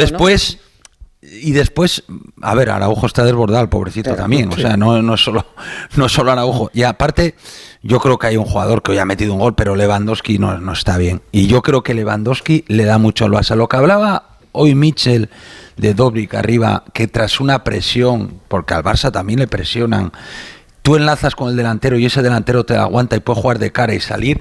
Eso Lewandowski este año no, no, pues no está acertado, no lo está haciendo. Y eso es una cosa que no le está viniendo bien al Barça tampoco. Eh, le cuesta dar esa continuidad. Ha tenido la lesión de Frenkie de Jong, ha tenido la lesión grave de Pedri. Eh, que Pedri mm, no está a su nivel porque le está costando, normal. Después de dos meses no está. Ahora la de Gaby. A ver, hay una serie de, de, de- de- de cosas que tampoco le están viniendo bien al Barça. Por, por, por- porque es así. eh, No está, ahora la de Ter Stegen también, ¿no? Bueno, pues yo creo que, que ahí también Xavi eh, tiene que, que demostrar lo buen entrenador que es, mentalizar a esta plantilla y a lo mejor pues igual hay partidos que a lo mejor por lo que sea hoy contra el Girona pues no a lo mejor tienes que presionar arriba todas las veces aunque sea tu ADN igual tienes que buscar otras fórmulas porque ahora el Barça evidentemente aparte de jugar bien y sobre todo por Xavi como entrenador el Barça lo que no cabe duda que necesita resultados porque por mucho que ahora digamos que que, que el Barça juegue bien o mal, al final lo que le van a exigir a Xavi y al Barça va a ser pelear o ganar títulos. Mira, el protagonista del Girona. El MVP, el MVP, un ex madridista. Y goleador, además, cierto. Vicente Casal. Estamos en directo con Miguel Gutiérrez. Venga, Bueno, Miguel, ¿qué supone para vosotros eh, haber conseguido una victoria aquí en Montjuic y por la manera en la que lo habéis conseguido? Bueno, creo que eh, es una victoria muy importante. eh, sobre todo muy contento porque el equipo ha mostrado mucha personalidad y, y, bueno, hemos sabido eh, encontrar bien los espacios ante un gran equipo que, que nos ha puesto las cosas muy difíciles y bueno, muy contento. Yo creo que toda la ciudad debe estar muy contenta. Cuéntanos cómo dio ese gol, ese punterazo con mucha mala intención. Bueno, eh, sí, verdad que no es la primera vez, en los entrenamientos eh, muchas veces tiro así y, y ya había fallado antes y a la tercera va la vencida. Sí, es verdad, estabas insistiendo. No sé si te sentías excesivamente cómoda por las facilidades que te están dando en esa banda. Bueno, eh, sí, al final, como te digo, la tercera va para adentro, pero, pero esas dos eh, tengo que ajustar un poco más porque, porque tienen que ser gol también. Miguel, per un merengue com tu, marcar aquí i guanyar aquí, què vol dir? ¿El qué? Bueno. Per un merengue com tu, guanyar aquí i marcar aquí, què significa? Bueno, creo que, eh, ya te digo, muy contentos de, de la victoria y, y- y en este campo contra, contra un gran rival creo que, que es muy importante. chaval ya no y, y bueno, eh, Un un rato. como te digo, toda la ciudad tiene que estar De hecho, orgullosa ya ves de, que, de lo que hemos hecho. ya ves que no ha, no ha entrado, se ha ido solo a. Te ha a- estado muy bien. Fuera, Te ha balones entendido fuera. la primera. Muy bien, ¿no? Le encantaba Balones Zidane este chico. Miguel Gutiérrez, le Pues encantaba mira, Zidane. está, está el Barça empatado a puntos con el Atlético, que tiene, ya llevamos Mm. la coletilla, ¿cuánto tiempo, Hugo? Llevamos con la coletilla, con un partido menos, que Pues el el 23 de temporal aquel que no fue tal. Digo, Sigue, sigue. Desde el temporal aquel que no, que no fue tal, ¿no? Y que le dejó en un partido menos que se va a recuperar ya dentro de poco, ya dentro de 10 días juega contra el Sevilla. De hecho, ese calendario tan importante que tiene el Atlético de Madrid, un partido cada tres días eh, eh, en las próximas dos semanas y que, bueno, pues hoy ha empezado a hacer rotaciones en el partido contra el Almería. Diría que se ha pasado, yo creo que no, porque la salida del Atlético de Madrid ha sido muy buena, la primera media hora ha sido muy buena. Pero que lo del Atlético de Madrid hoy es inexplicable. Sin que haya pasado nada en el terreno de juego destacable, ha sido echarse a dormir completamente y ha sufrido porque para mí el mejor hoy ha sido Black y eso te dice mucho de cómo ha sido el partido. Vamos a mandar para casa a Alfredo Martínez, Víctor Lozano, Vicente Casal, a toda la gente que ha estado en Monju contándonos el partido que ha terminado Xavi. Alfredo.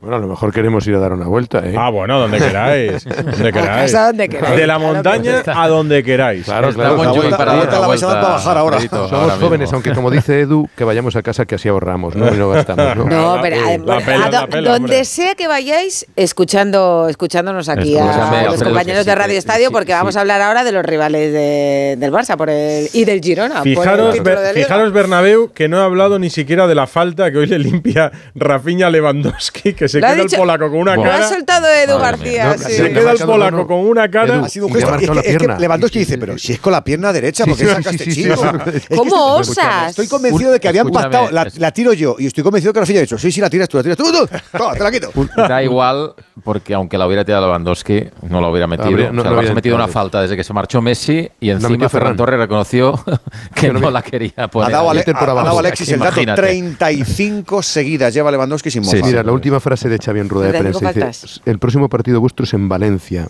Te juegas mucho, se juega mucho el equipo. Dice, bueno, siempre me decís lo mismo. Nosotros nos jugamos siempre mucho, pero estamos en la carrera de la Champions y de la Liga. Debemos continuar. No ha sido un mal partido, pero sí un mal resultado. Hay que seguir porque queda mucho. Ahí está. Abrazo, compañeros en Barcelona. Buena- buenas noches. buenas noches. buenas noches. Que no son tan buenas en Barcelona. Espera, aguanta un poco el Pitu, que te voy a preguntar también por el Madrid por el y por el Atlético de Madrid, del que Simeone decía hoy que no ha sido el peor partido de los rojiblancos. ¿Consideras que quizás es el, el- el peor momento que ha jugado Atlético este año, que ha jugado bastante bien? No, no, hemos jugado peor en Valencia. ¿Lo viste el partido de Valencia? Ahí jugamos peor. ¿Tú que, tú que, Sí, tú que lo narras? En Valencia jugó Fue bastante peor. En La Las primera Palmas, parte contra el Betis. Las Palmas tampoco estuvo muy allá. Eh, algún partido más. Incluso te diría que el del Mallorca, la primera parte, tampoco estuvo muy allá el Atlético de Madrid. El, el problema de hoy es lo que os estoy diciendo, que es que ves una primera media hora con actitud, con agresividad, ganando todos los balones divididos, llegando por las dos bandas, creando ocasiones, un gol anulado, dos goles te da la sensación de que, de que no puedes desconectar de esa manera. Y es que además desconecta, que eso lo hemos visto otras veces en el Atlético de Madrid en la primera parte, pero es que arranca la segunda, que normalmente siempre hay una chispa de- en el arranque de la segunda y tampoco. Para disimular. Hay una chispa para disimular. Sí, sí, pero, ni tampoco, pero ni siquiera disimular. Así que, eh, bueno, al final, mira, al fin, ha sacado los puntos, quiero decir. Seguramente al Atlético de Madrid le hubiera encantado jugar mucho peor el partido de Las Palmas, por ejemplo, y haberlo ganado. Bueno, pues hoy ha conseguido la victoria y le ha recortado dos puntos al Madrid y tres al Barça, aunque el Girona sigue ahí. Jano Mori, muy buenas. Sí. Hola Edu, Rocío, ¿qué tal? Buenas noches. A ver, claro, No, pero 2-0, claro, alcoholista dice, pues me voy a echar una siestecita, aunque no era la hora de la siesta, era la hora de la comida hoy, ¿no? Que jugaban las dos. Bueno, sí, pero tienes el miércoles un partido muy importante, el más importante hasta ahora de la temporada, porque puedes quedar primero de grupo en, en- en la Champions. Yo creo que Simeone eh, ha estado mm, sincero, porque el peor partido fue el de Valencia, sin duda. Es que en Valencia el equipo ni compareció. O sea, hoy ha jugado mal durante muchas fases del partido. Eh, ha desaparecido incluso, lo ha explicado Hugo perfectamente. Pero bueno, el equipo tiene 34 puntos y un partido menos. Así que eh, alguna cosa hará bien, más allá de que hoy hay que reconocer que durante 60 minutos no ha estado a la altura ni a nivel ante un equipo que ha ido creciendo, se lo ha ido creyendo como la Almería y le ha puesto las cosas muy complicadas al final. Claro, tener Pero esa- mira, ese marcador tan ajustado también eh, te ha obligado a, por ejemplo, a Griezmann, Coque, tal, ni un minuto de descanso. Efectivamente, tienes toda la razón, estoy de acuerdo contigo. Pero bueno, esto es fútbol, es que en primera división cualquier rival te puede complicar las cosas. Lo estamos viendo partido tras partido. Y, y yo creo que, mira, fíjate, se le ha preguntado a Simeone en la rueda de prensa, aparte de lo que acabamos de escuchar, eh, una pregunta muy concreta, que la pregunta ha sido textualmente esta. ¿Se va más contento por los primeros 35 minutos buenos del equipo o más enfadado por el resto del partido que hizo el Atlético de Madrid. Y esto es lo que contestaba. Según cuando empiezo a ver mañana el video de los primeros del minuto 1 al 35, decir, "Pues qué bien que jugamos. Después, ¿por qué nos quedamos? Uy, nos quedamos muy atrás. Y después otra vez lo pudimos haber rematado. Pero bueno, es fútbol. Yo creo que en esta... eh, con- o sea, tenemos muchos partidos seguidos y bueno, va, va a haber, tenemos que estar preparados para obviamente encontrarnos con las dificultades que nos vamos a encontrar seguramente de acá a los cuatro partidos que nos quedan y me voy muy contento por una victoria necesaria, sobre todo, a mejorar en lo otro que evidentemente en ese momento el equipo no, no aceleró. Siempre te quedas con el regustillo del postre y el café, ¿no?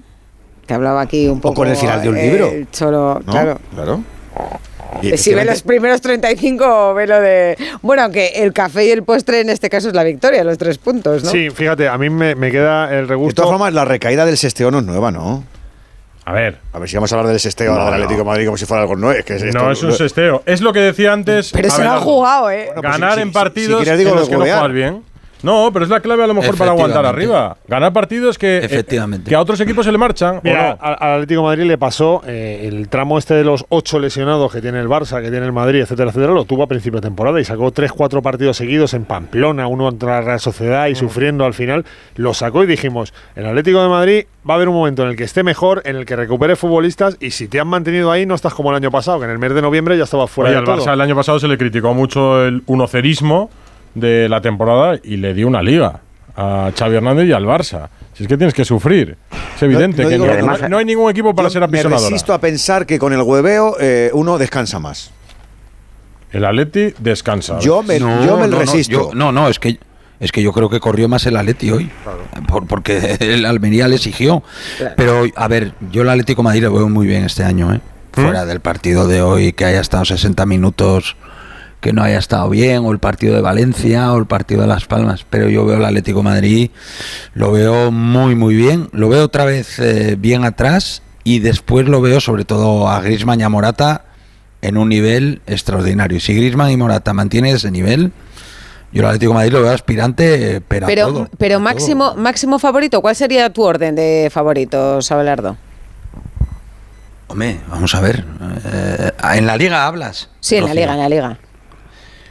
Hombre, yo Atlético sal- sal de esa, sal de esa, Pitu. Igual que... Le, le he hecho No, una no, pregunta igual- muy difícil también. ¿A quién ha sido? Sí, De- ah, no, no, no. ah, Pues venga, ahora mismo lo veo. A ver, si contamos que el Atlético de Madrid, que puede pasar lo que sea, gana el Sevilla, pues imagínate, se pone a cuatro puntos del Girona. Es que está como el Barça, con un partido menos. Estamos hablando de que el Barça es candidato al título. ¿Por qué el Atlético de Madrid no? No, hombre, a partir del Atlético Madrid. Bueno, pero yo creo que candidato en eso coincidimos todos, ¿no? A estas alturas. Descabalgado. El año pasado ya no, Claro. a estas alturas. Bueno, No, hombre, pero este año, este pero, año. Hombre, claro, es que el año pasado estaba fuera de Europa prácticamente y, y no era candidato a la Pero Liga, candidato número uno para lo ti. veo, sí, sí.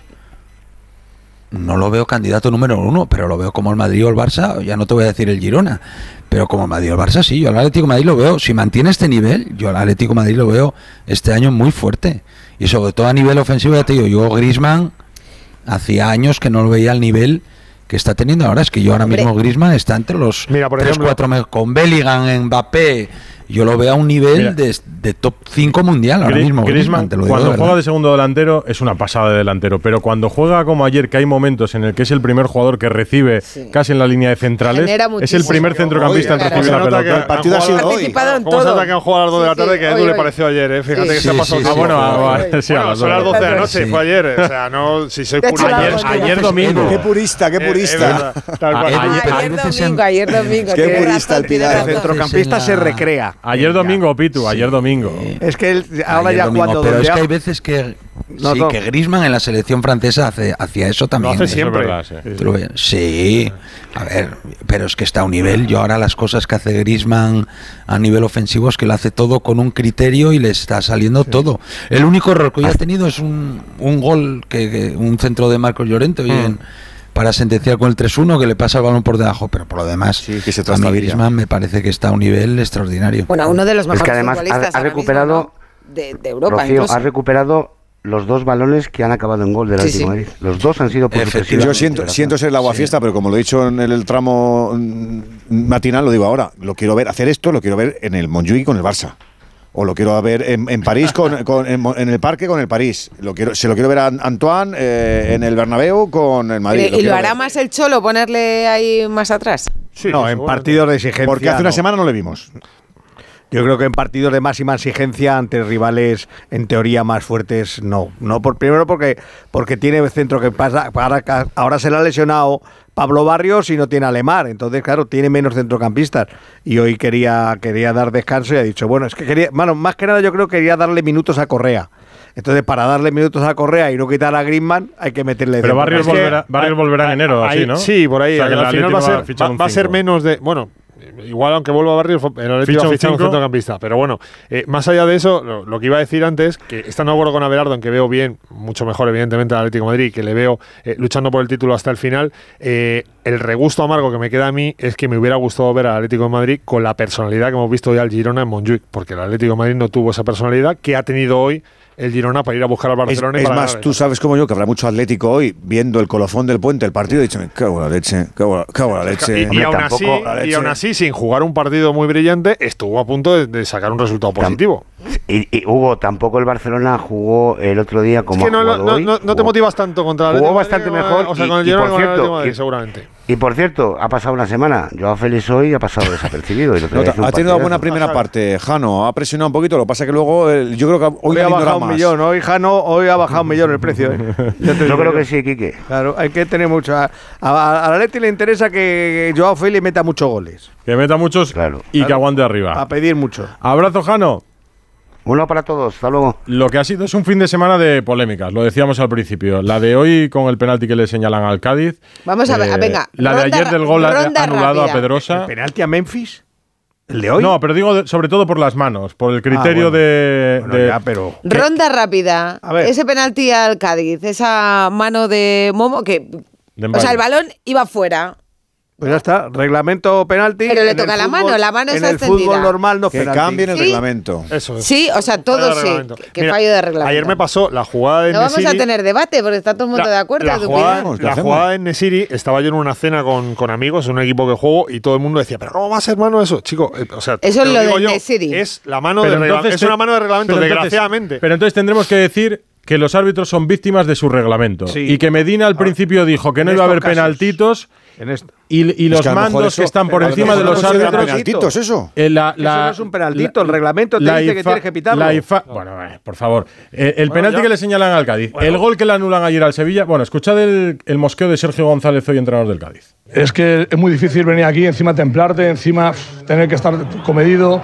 Es muy complicado, ¿no? Porque da la sensación que el fútbol ya no es de los futbolistas. O sea, los futbolistas son secundarios. Al final, lo que pasa en el campo es lo de menos. Lo que tienes que estar pendiente es que el bar te dé la moneda de cada para ti. O sea, lo más importante es que el bar, bueno, pues que pasen cosas y que te la piten a tu favor. Es, que es una vergüenza. La sensación es que eh, la pelota primero va al córner, lo segundo no cambia de trayectoria en ningún momento. O sea, es que si la tocas de una manera tangible y el bar no tiene que entrar porque es manifiesta ni cambia nada, es, que no es peligrosa para nada, para nadie. Sí, lo que pasa es que los, los 12 partidos y el cúmulo de partidos está hasta los huevos de comentarlo, porque al final es una situación que es realidad, pero vamos partido a partido y eso hay que dejarlo para atrás. Ese, eso nos anula, nos hace más pequeños, es una sensación que está, está cabreado, ¿no? Ojalá hoy día nos pasa al revés. Nadie tiende a ser ¿alguien entiende así? Claro, por supuesto. Es más, yo estoy convencido de que todos los entrenadores le entienden, lo que pasa es que solamente te quejas cuando es en contra. Este, discurso lo tiene que mantener bueno, Yago Barrasate pues o como, como ha hecho Ede Salavia el día de hoy. No, pero él, protesta un poco porque. Les pasa a ellos. Pero no ha montado sí. el igual. ¿Ha montado el cisma o no, ha montado el cisma? Igual. Aguirre en el partido de ayer de Mallorca, no en el al Sevilla, esto es muy fácil. Aguirre. Entiendo perfectamente al Sevilla porque yo haría lo mismo. De ruido y de autocorrección para que, para que el fútbol no lo desnaturalicen. Ayer nos llevamos las manos a la cabeza porque el penal tiene sí. series que no se entiende y el de hoy igual. Arrasate, por ejemplo, que hoy era rival y beneficiado. Sí, con el fútbol actual, penalti. Para mí nunca debería de ser eh, penalti, como yo concibo el fútbol. Un balón que, va, que no va hacia portería pues entiendo que, es irrelevante esa, esa, mano, pero como la sí, suficiente siendo el beneficiado. No es penalti, es irrelevante la mano. Lo, suficiente es que, es que, se, el colectivo se reivindique y diga, mira, no puede ser, con su sindicato, con los clubes, lo que tú pero quieras. Pero yo creo que eso lo hicieron con, en la reunión con los árbitros también. Otra cosa es que... Pero, pero es, que, es, que hay que cambiar el reglamento, es que hay que cambiar la norma, hay que cambiar pero la es ley. Es que si te das cuenta, porque van un poco también en la línea eh, Arrasate y Sergio, que es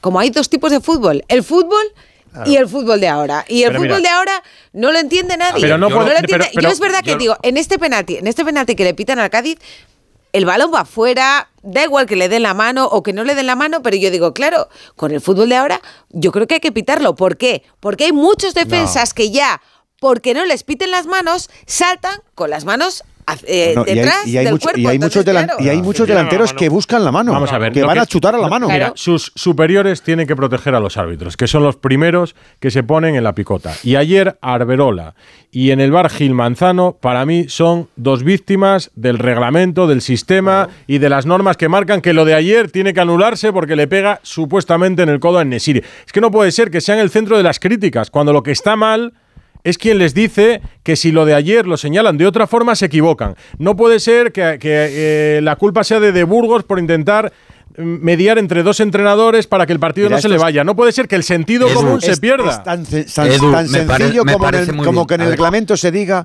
que se vuelva al criterio que el árbitro con sentido común, si no se pervierte el juego, tome la decisión viendo la jugada. Es que no hay más. Pero, a ver, Cualquier árbitro no yo- pitaría eso ver, nunca. Yo lo, lo de la mano, eh, a ver, yo estoy de acuerdo con Arrasate, me parece que lo dijo antes Enrique Ortego, a ver, en el fútbol moderno nada es penalti y no tenía que ser penalti. Pero yo, el VAR siempre se dijo que era para aclarar situaciones claras y manifiestas. de, rectifi- Pero no de rectificación pero no hace falta, manifiesta. Pito, que ayer- remontemos a eso porque ya no, es- no es verdad. Ya nos, ya nos No, engañaron con eso. El bar no está para No, no, penaltitos, pero- no, el bar lo pita todo. Todo. Si es que ya nos Sí, han engañado con eso. No, no, pero, pero efectivamente, yo ayer, por ejemplo, el gol que anulan al Sevilla, jolín, hasta que no ponen una imagen cerca. que no lo veíamos, cerca, Pitu, no se veía. que Yo no si veía la- pero nadie si esa lava la mano, cadera, lava la cadera, lava la cadera. no lo- pues por eso me refiero, ese gol no lo puedes anular. O sea, vamos a ver, esto no es fútbol.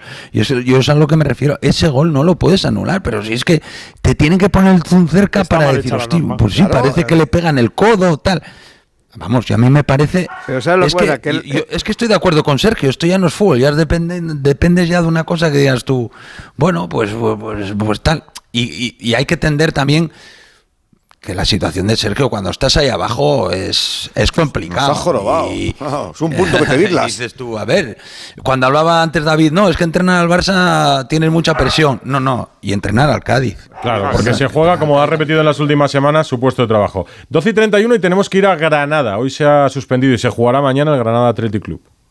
Radio Estadio. Radio Estadio. Rocío Martínez y Edu Vidal. Pues este era el sonido en el que en el campo del Granada se suspendía ese partido entre el Granada y el Athletic de Bilbao por la muerte de un aficionado. Y van a escuchar la reacción del público de los Cármenes. Debido a la atención sanitaria llevado a cabo en las gradas del estadio, se suspende el partido de hoy. Próximamente el club emitirá un comunicado informando de cuándo se disputará. Rogamos abandone coordinadamente. Pues aplaudía el público en señal de, de cariño, de, de consuelo para la familia de, de Antonio, ese socio del Granada que fallecía haciendo lo que hacía siempre, ir a ver a su equipo. Allí en el campo estaba Pedro Lara. Buenas noches, Pedro, compañero. Hola, Pedro. Rocío. ¿Qué tal? Buenas noches. Buenas, Buenas. noches a todos. Eh, mañana, en el minuto 10 mañana en el minuto 17 se reanuda el partido a las 9 de la noche. El Athletic ganaba Sí, 0 se reanuda. Mm, Se reanuda. eh, la verdad es que hemos pasado todo un mal rato hoy en el estadio porque cuando la gente alertaba de lo que estaba sucediendo eh, y veíamos cómo corrían los sanitarios y cómo corrían luego los médicos del club y del Atlético de Bilbao y bueno, al final no se pudo hacer nada por salvar la vida de este abonado, pues eh, yo creo que todo el mundo ha pasado un mal rato y, bueno, pues el fútbol hace bien evidentemente en parar porque ante una vida no hay nada más grande, ¿no? Más importante. Y bueno, al final se va a jugar mañana, se va a reanudar ese minuto 17 con el 0-1 a favor del Atleti Bilbao. Y a partir de ahí, pues bueno, yo creo que mañana también se tendrá un recuerdo a ese buen aficionado de Salo Breña que visitaba a los Carmen un día más para ver a su equipo y que al final ha perdido la vida. Pues seguro que Alfredo García Amaro, director general del Granada, es una de esas personas, Amado, es una de esas personas que lo ha pasado realmente, realmente mal. Buenas noches, Alfredo. Hola, buenas noches. Pues sí, es que hemos tenido un día muy, muy, muy, muy duro. Pues, eh, toda la familia sí. Una experiencia horrible y al final, bueno, pues como bien dice Pedro y Edu, que aprovecho a saludaros a todos, Muy buena. eh, pues al final lo importante es la, la persona que se nos ha ido y su familia y las condolencias a, a la familia y a sus seres queridos, ¿no? Que al final pues esto no deja de ser fútbol y estamos hablando de la pérdida de, de una vida, ¿no? De un aficionado, abonado nuestro en los últimos 16 años y, al final la vida es así, ¿no? Esto es, el fútbol pasa a un segundo, no, a un último plano, ¿no? Como decía yo hoy en varias de mis comparecencias, ¿no? La reacción fue inmediata de los servicios de emergencia, pero tenéis, eh, tú estabas en el campo, ¿tenéis constancia de lo que estaba pasando? Porque nosotros casi lo, lo- la gravedad la intuimos por televisión cuando Unai se acerca, Unai Simón se acerca al juez de línea, le pide que paren el partido, el partido se detiene. Vosotros, No, pero ahí, Mm. sí, ahí lo que pasa es que hay un momento de confusión que lógicamente tenemos que distinguir claramente lo que son los servicios, digamos, de Sí, sí, claro. Mm. médicos de, de lo que es el estadio, ¿no? que cada- con todos los estadios de España, de lo que son los servicios médicos de, de los equipos. Nosotros tenemos un protocolo, lógicamente, eh, médico y estaba siendo ya atendido, porque nosotros en el estadio de los Cámenes tenemos ahí un anillo interior, que es Mm. prácticamente una carretera por la que circulan, pues en este caso, las ambulancias. Vehículos, ¿no? sí, O sea, no, no tienen por qué salir al estadio y nuestra eh, jefa de sanitaria, la que está en la grada, la doctora Rivas, que además es la, la responsable precisamente de, de urgencias del 061 aquí en Granada, estaba ahí, porque había habido otras dos incidencias, fue un día muy complejo y estaba justo en la esquina norte con la, con la tribuna, porque se había caído una persona también que está hospitalizada, por cierto, porque se ha hecho una brecha a la cabeza y tenía un problema, un coágulo de sangre y también estaba ahí la, la mujer, la doctora, entonces le avisan de que tenemos atención más grave y ella va con su grupo, deja ahí otras personas atendiendo a este otro abonado y se va para allá, ¿no? Con lo cual todo esto se estaba produciendo en lo que es el interior del estadio sin que en lo que es la grada se, se ve hasta que empezó la gente a gritar, hubo ese nerviosismo y saltan nuestros sanitarios, los médicos tanto del Athletic Club, al que aprovecho nuevamente para darle las gracias, como los nuestros, pues para ayudar, ¿no? Pero la- hay una cierta incertidumbre porque parece que hasta que no saltan los médicos de los equipos, Mm, no, sí, no- sí. eso no tiene, no tiene nada que ver, porque los, los médicos, los servicios médicos del club, de los jugadores, no tienen nada que ver con el protocolo que ya se estaba, lógicamente, activando y, y por desgracia, pues que fue inútil todos los esfuerzos que se llevaron a cabo. mañana habrá algún recuerdo para el, aficionado, me imagino, sí. Sí, sí, por supuesto, claro. No podía ser de otra manera. Ma- mañana se juega a las 9, ¿eso lo tenéis claro los dos clubes desde el principio?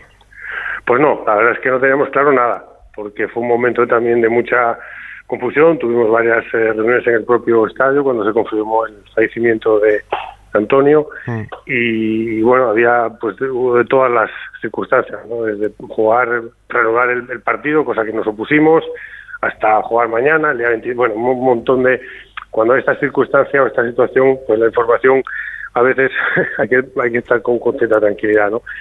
Eh, al rato, a las horas, como sabéis, pues nos llega ya un- una resolución del comité de competición de la Jueza Única donde nos, nos ya nos pone la fecha para jugar mañana a las 9 y nos da un plazo de 48 horas para recurrir.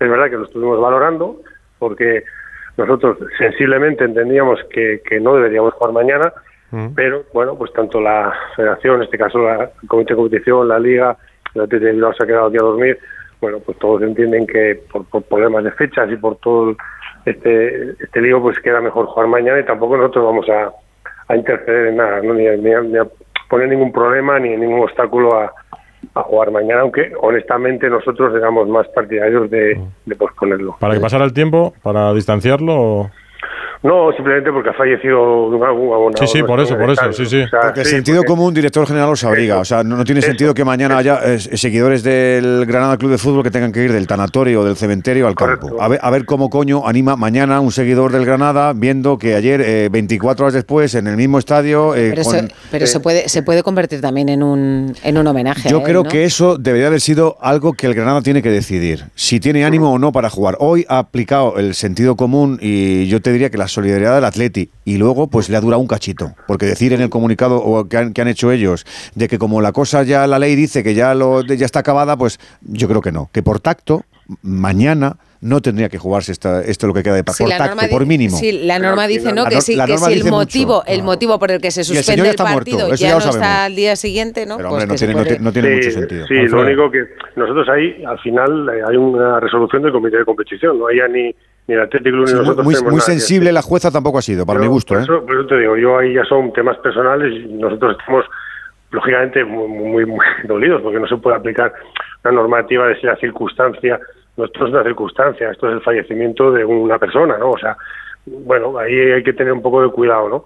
Pero ya te digo que nosotros, oye, al final respetamos la resolución de la, de la justicia deportiva y, que jugaremos mañana, pero sí que, bueno, pues con un toque de cierta sensibilidad más a flor de piel de lo No que- le ha durado, resto, ¿no? director, no, no le ha durado, no le ha durado porque incluso te diría que en el comunicado hoy ha dado el fallecimiento del jugador antes incluso que el propio Granada Club de Fútbol y luego han estado muy poco acertados. O sea, el Athletic es un equipo que se ha comportado, tú lo has dicho, como un señor, pero luego le ha durado enseguida, luego ha mirado lo suyo. ¿Qué hay de lo mío? Lo mío es que estoy aquí, que está el equipo muy bien, y otro viaje, venga, pues mañana, mañana lo quitamos encima. No, mire usted, mañana este señor se llama Antonio, 64 años, de Salobreña, y no está enterrado. Y mañana No, vas a hacer está, que su equipo tenga que jugar al fútbol. No es de, de razón. No es de razón. Lo siento mucho. Bueno, yo ahí me, me voy a reservar mi, mi opinión. Nosotros nos limitamos a agradecer su comportamiento en aquellos momentos. Luego sí que es verdad que, bueno, pues sí que se publica en Twitter antes que, que- que incluso nosotros no publiquemos un comunicado. Bueno, yo eso creo que es también fruto del nerviosismo.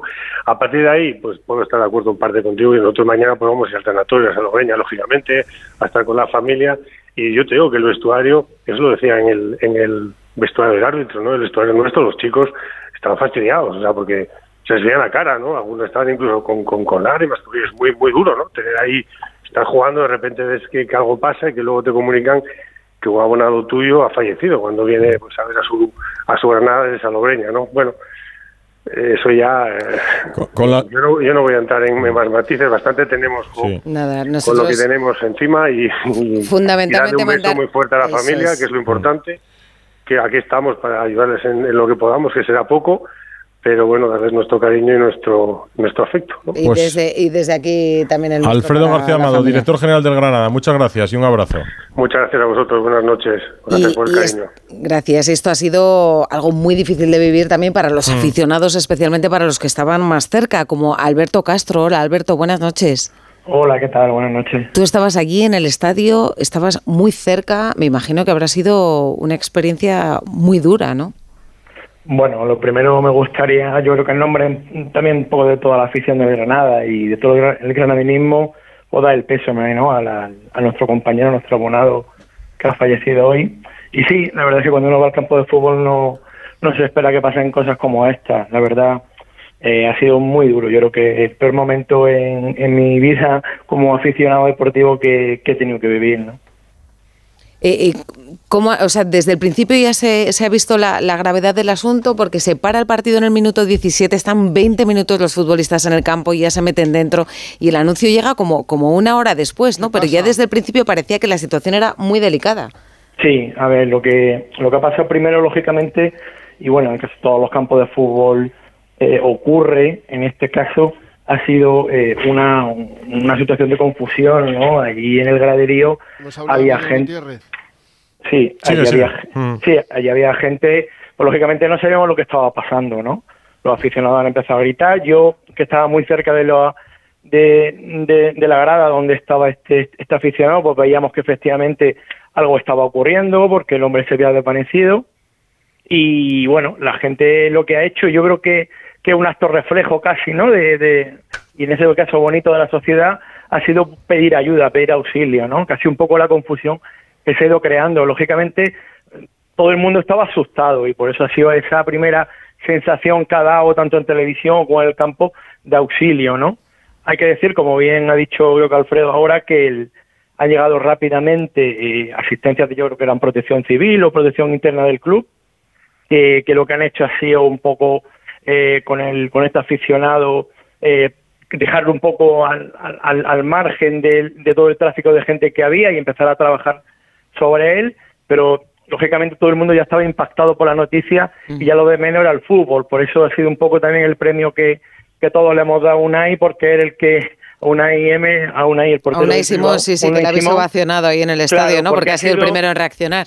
Bueno, si no el primero, si el primero que desde, desde el campo ha hecho un, un primer gesto que, que, que, que el partido se parara, porque lo importante en ese momento todos lo estábamos viendo que estaba sucediendo en la grada y no en el césped, ¿no? Estaba claro. ¿Mañana, ¿Mañana vas a ir al partido, Alberto? Eh, bueno, yo creo que sí voy a ir. Yo Para sinceramente rendir- creo que que sirva para rendir un homenaje también, ¿no? A. Bueno, eh, hay muchas razones, ¿no? No dejar solo al equipo, un homenaje. Yo creo que el partido, y la mayoría de los aficionados del, del Granada estarán de acuerdo conmigo, eh, mañana no vamos a tener ganas realmente de ir a ver al el, de, ver el partido ni ir al campo de fútbol, pero pero bueno, se rendirá el homenaje y mirar a la zona donde donde ayer pa- donde bueno donde hoy o ayer ya ha pasado todo esto la grada el, el sector la zona de la ambulancia sinceramente para todos los que estamos en esa zona va a ser muy desagradable. Alberto Castro, aficionado del Granada, hoy en ese Granada Athletic Club. Sí, Muchas gracias. Un abrazo a, Y un abrazo que sirva para toda la afición. Adiós. Vamos con el resto de la jornada y con lo que pasó ayer, que también tuvo su eco hoy. Por ejemplo, en el campo del Betis, el empate del Real Madrid. Radio Estadio. Rocío Martínez y Edu Vidal. Onda Cero. Cambiar la bañera por un plato de ducha, reformar el baño completo. El caso es que meterse en obras da mucha pereza. Deje a un lado la pereza y acuda a Duchamanía. Sus profesionales realizan la reforma completa del baño o cambian la bañera por un plato de ducha, con rapidez, limpieza y empleando los mejores materiales. Todo a los mejores precios. Exposición en Paseo del Molino 6 y en calle Cabanilles 39, 91 468 4907 y duchamanía.es. El manantial de los sueños, el origen de la Navidad, donde los sueños y la magia se hacen realidad. Ven con tus amigos o familia y descubre los reinos fantásticos que aquí conviven. La rebelión de los elfos ha comenzado. Te esperamos en el Real Jardín Botánico Alfonso XIII, Universidad Complutense de Madrid. Más información en elorigendelanavidad.com.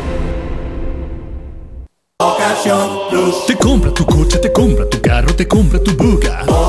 Te compra tu furgo, te compra tu moto, te compra tu auto, caravan. ¿Te han hecho una oferta? Te la mejoramos. Has oído bien. Mejor precio garantizado y compromiso de pago en 24 horas. Ven a vernos.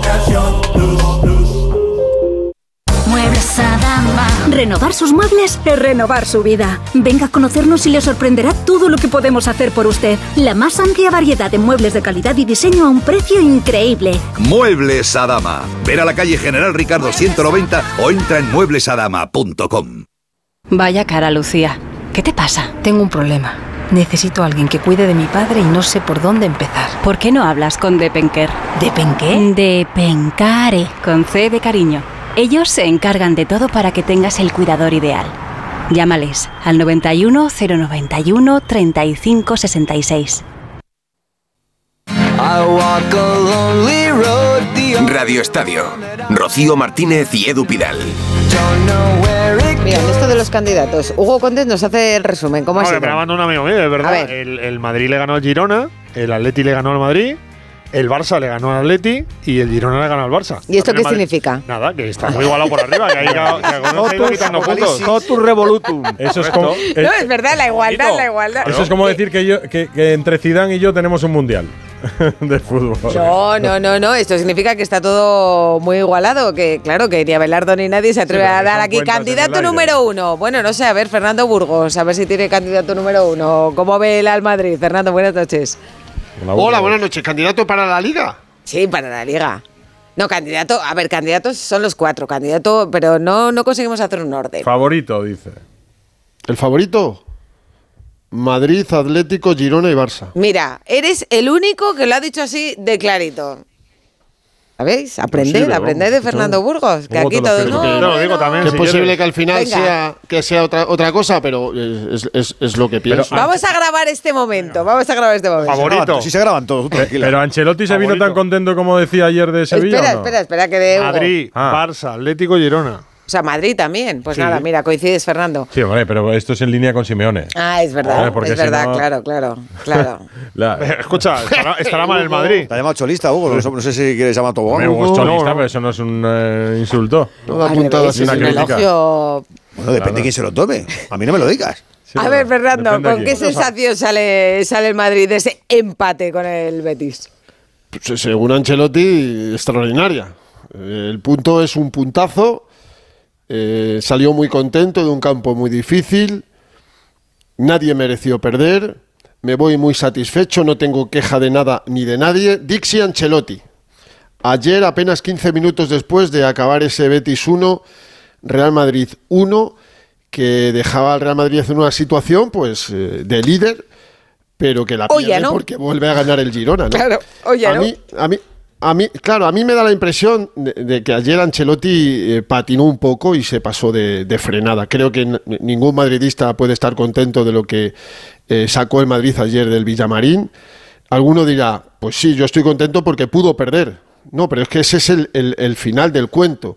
El, eh, el desarrollo del cuento es el Madrid jugó para ganar el partido ayer, tuvo más opciones que el Betis para ganar el partido ayer y mi respuesta es no, no, no, no y no. Entonces, en esas circunstancias un entrenador del Real Madrid no puede estar tan satisfecho eh, como expresó públicamente Ancelotti, que además lo curioso de esto es que no le gustó la pregunta que le hice y se rebrincó y luego pasó lo que pasó al final, donde cuando Juan Camilo le dice, bueno, pues hasta luego, chao, chao, dice Ancelotti, no, perdonadme, que si, que si eh, os parece mal de que me, me- me parezca el resultado eh, eh, y esté contento y todas estas cosas, pues digo todo lo contrario, que estoy insatisfecho, que estoy enfadado, que estoy tal, pero no es así. Entonces, o sea, reafirmó lo que, lo que estaba diciendo y creo que eso es un error de, de- de bulto que, que a Ancelotti no se lo suelo ver muchas veces porque suele ser bastante autocrítico. Luego ah, hubo algún futbolista como Lucas Vázquez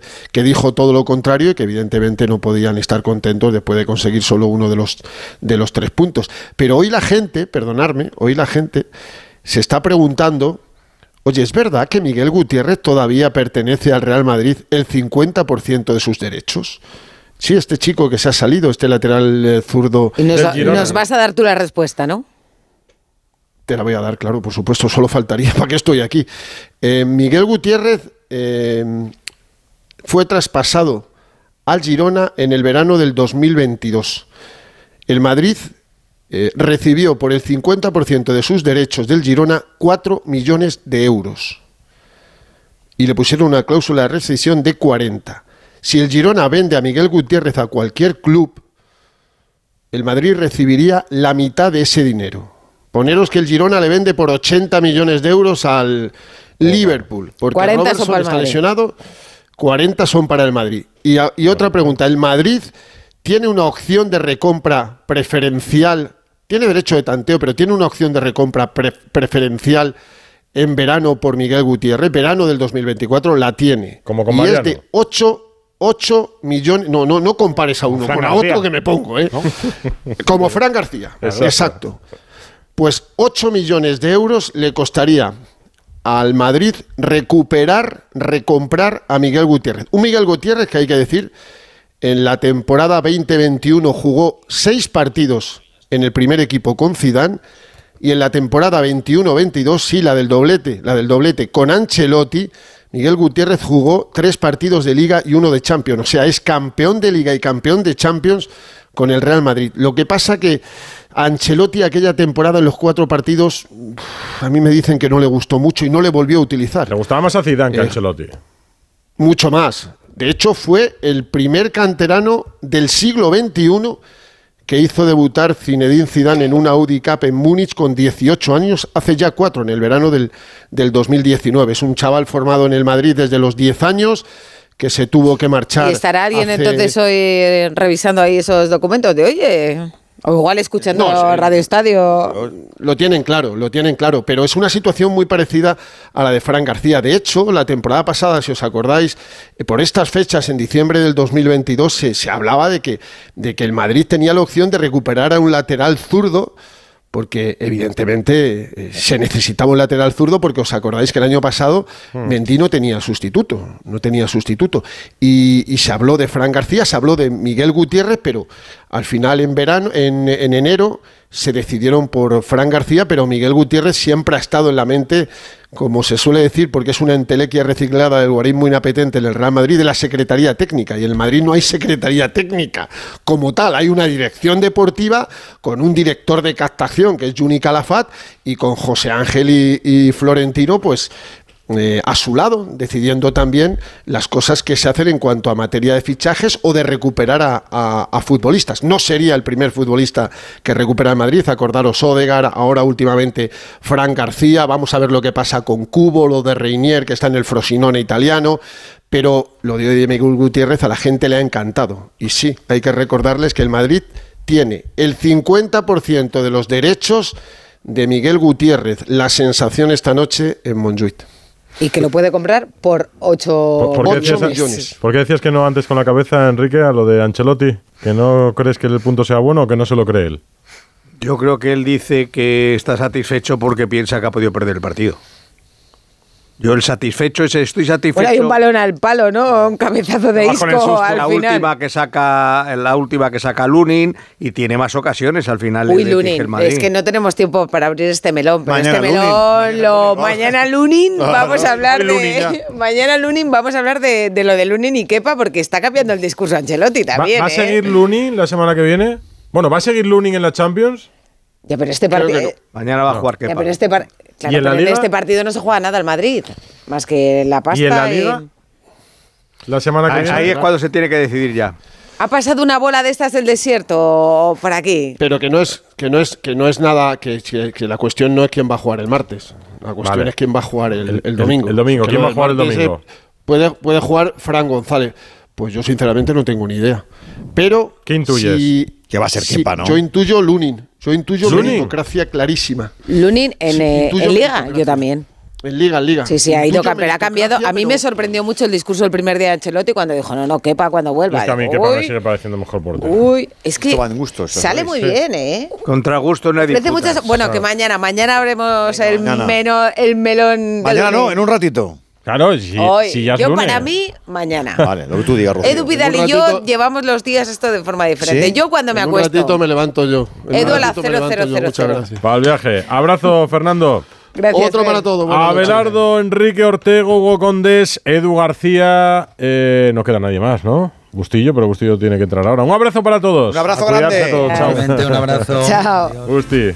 Noticia en Sevilla porque se han encontrado los aficionados con una sorpresa. El gobierno francés ha cerrado sus fronteras para los aficionados andaluces con 48 horas de preaviso y muchos con el billete en la mano ya. En Sevilla ha lanzado un comunicado diciendo que está en contra de esa medida que considera que se está perjudicando a sus aficionados en particular y al fútbol en general con formas y medidas desproporcionadas.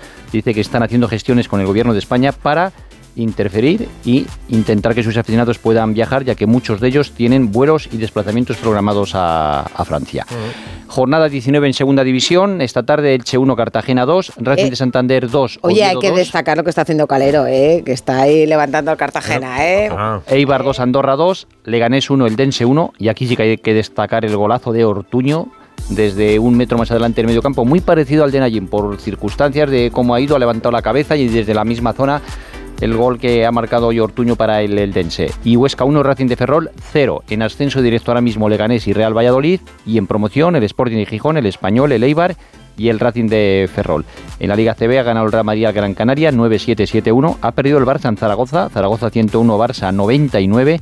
El Vasconia ha ganado 104-100 al Lenovo Tenerife. El Valencia ha ganado en Murcia a Lucan y el Juventud ha ganado al Obradoiro. Es líder en solitario el Real Madrid. En la Premier ha ganado el City en campo del Luton Town 2-1 sin Haaland. Ha dicho Guardiola que tiene un problema en un pie y no se sabe cuándo va a poder reaparecer. Riesgo de estrés. eh, Algo de estrés, sí. El Liverpool es líder con 37 puntos, 36 el Arsenal, 35 el Aston Villa, 33 el City. Ahí están los cuatro primeros en cuatro, en cuatro puntos. En la Bundesliga, el, Bayern Leverkusen de Xabi Alonso ha empatado en campo del Stuttgart. Ahora es líder con cuatro puntos sobre el Bayern de Múnich, pero eso sí, el Bayern de Múnich con un partido menos. Y en el Mundial de Balonmano Femenino, España eliminada, ha perdido hoy 29-21 con Holanda. Y termino con el detalle de la jornada. Ha tenido lugar en el Maratón de Málaga. Sí. Un detalle de deportividad de Ricardo Rosado, que le quedaban pocos metros para llevarse el premio como quinto mejor clasificado y se frenó para ayudar al keniano Evans Kimtai, que tenía problemas para recorrer el tramo final. Le ha empujado, ha entrado el keniano quinto y Ricardo sexto, y al final la organización, reconociendo ese gesto, como solo tenían premio monetario los cinco primeros, pues reconociendo ese gesto de deportividad de Ricardo, le ha dado el mismo premio que al quinto. Muy bien por el maratón de por ¿Tú el lo harías maratón también de en el Málaga. maratón de Chicago? Yo dejar pasar a alguien, Claro. yo dejaré pasar a unos cuantos. Oye, por cierto, que he estado súper a gusto, me ha gustado mucho. Había estado hacía años Eh, ya, ¿eh? que pero ahora ya muy bien. Ahora ya voy a ser yo también la que recomiende Llanes. He comido muy bien, eh, me ha gustado mucho correr junto al mar, muy bonito el paisaje por el paseo ¿eh? de San Pedro ese que me recomendaste. Sí, sí, Así que nada, gracias Pues nada, por todas las ahora recomendaciones. solo queda que todos nuestros Soy- oyentes lo visiten. Soy embajadora de Llanes, yo también oficialmente desde hoy. Pues venga, despide con el Girona, el himno de homenaje al líder. Esto es muy fuerte lo que está haciendo el Girona. Pues con su himno nos vamos. Hasta mañana. Adiós.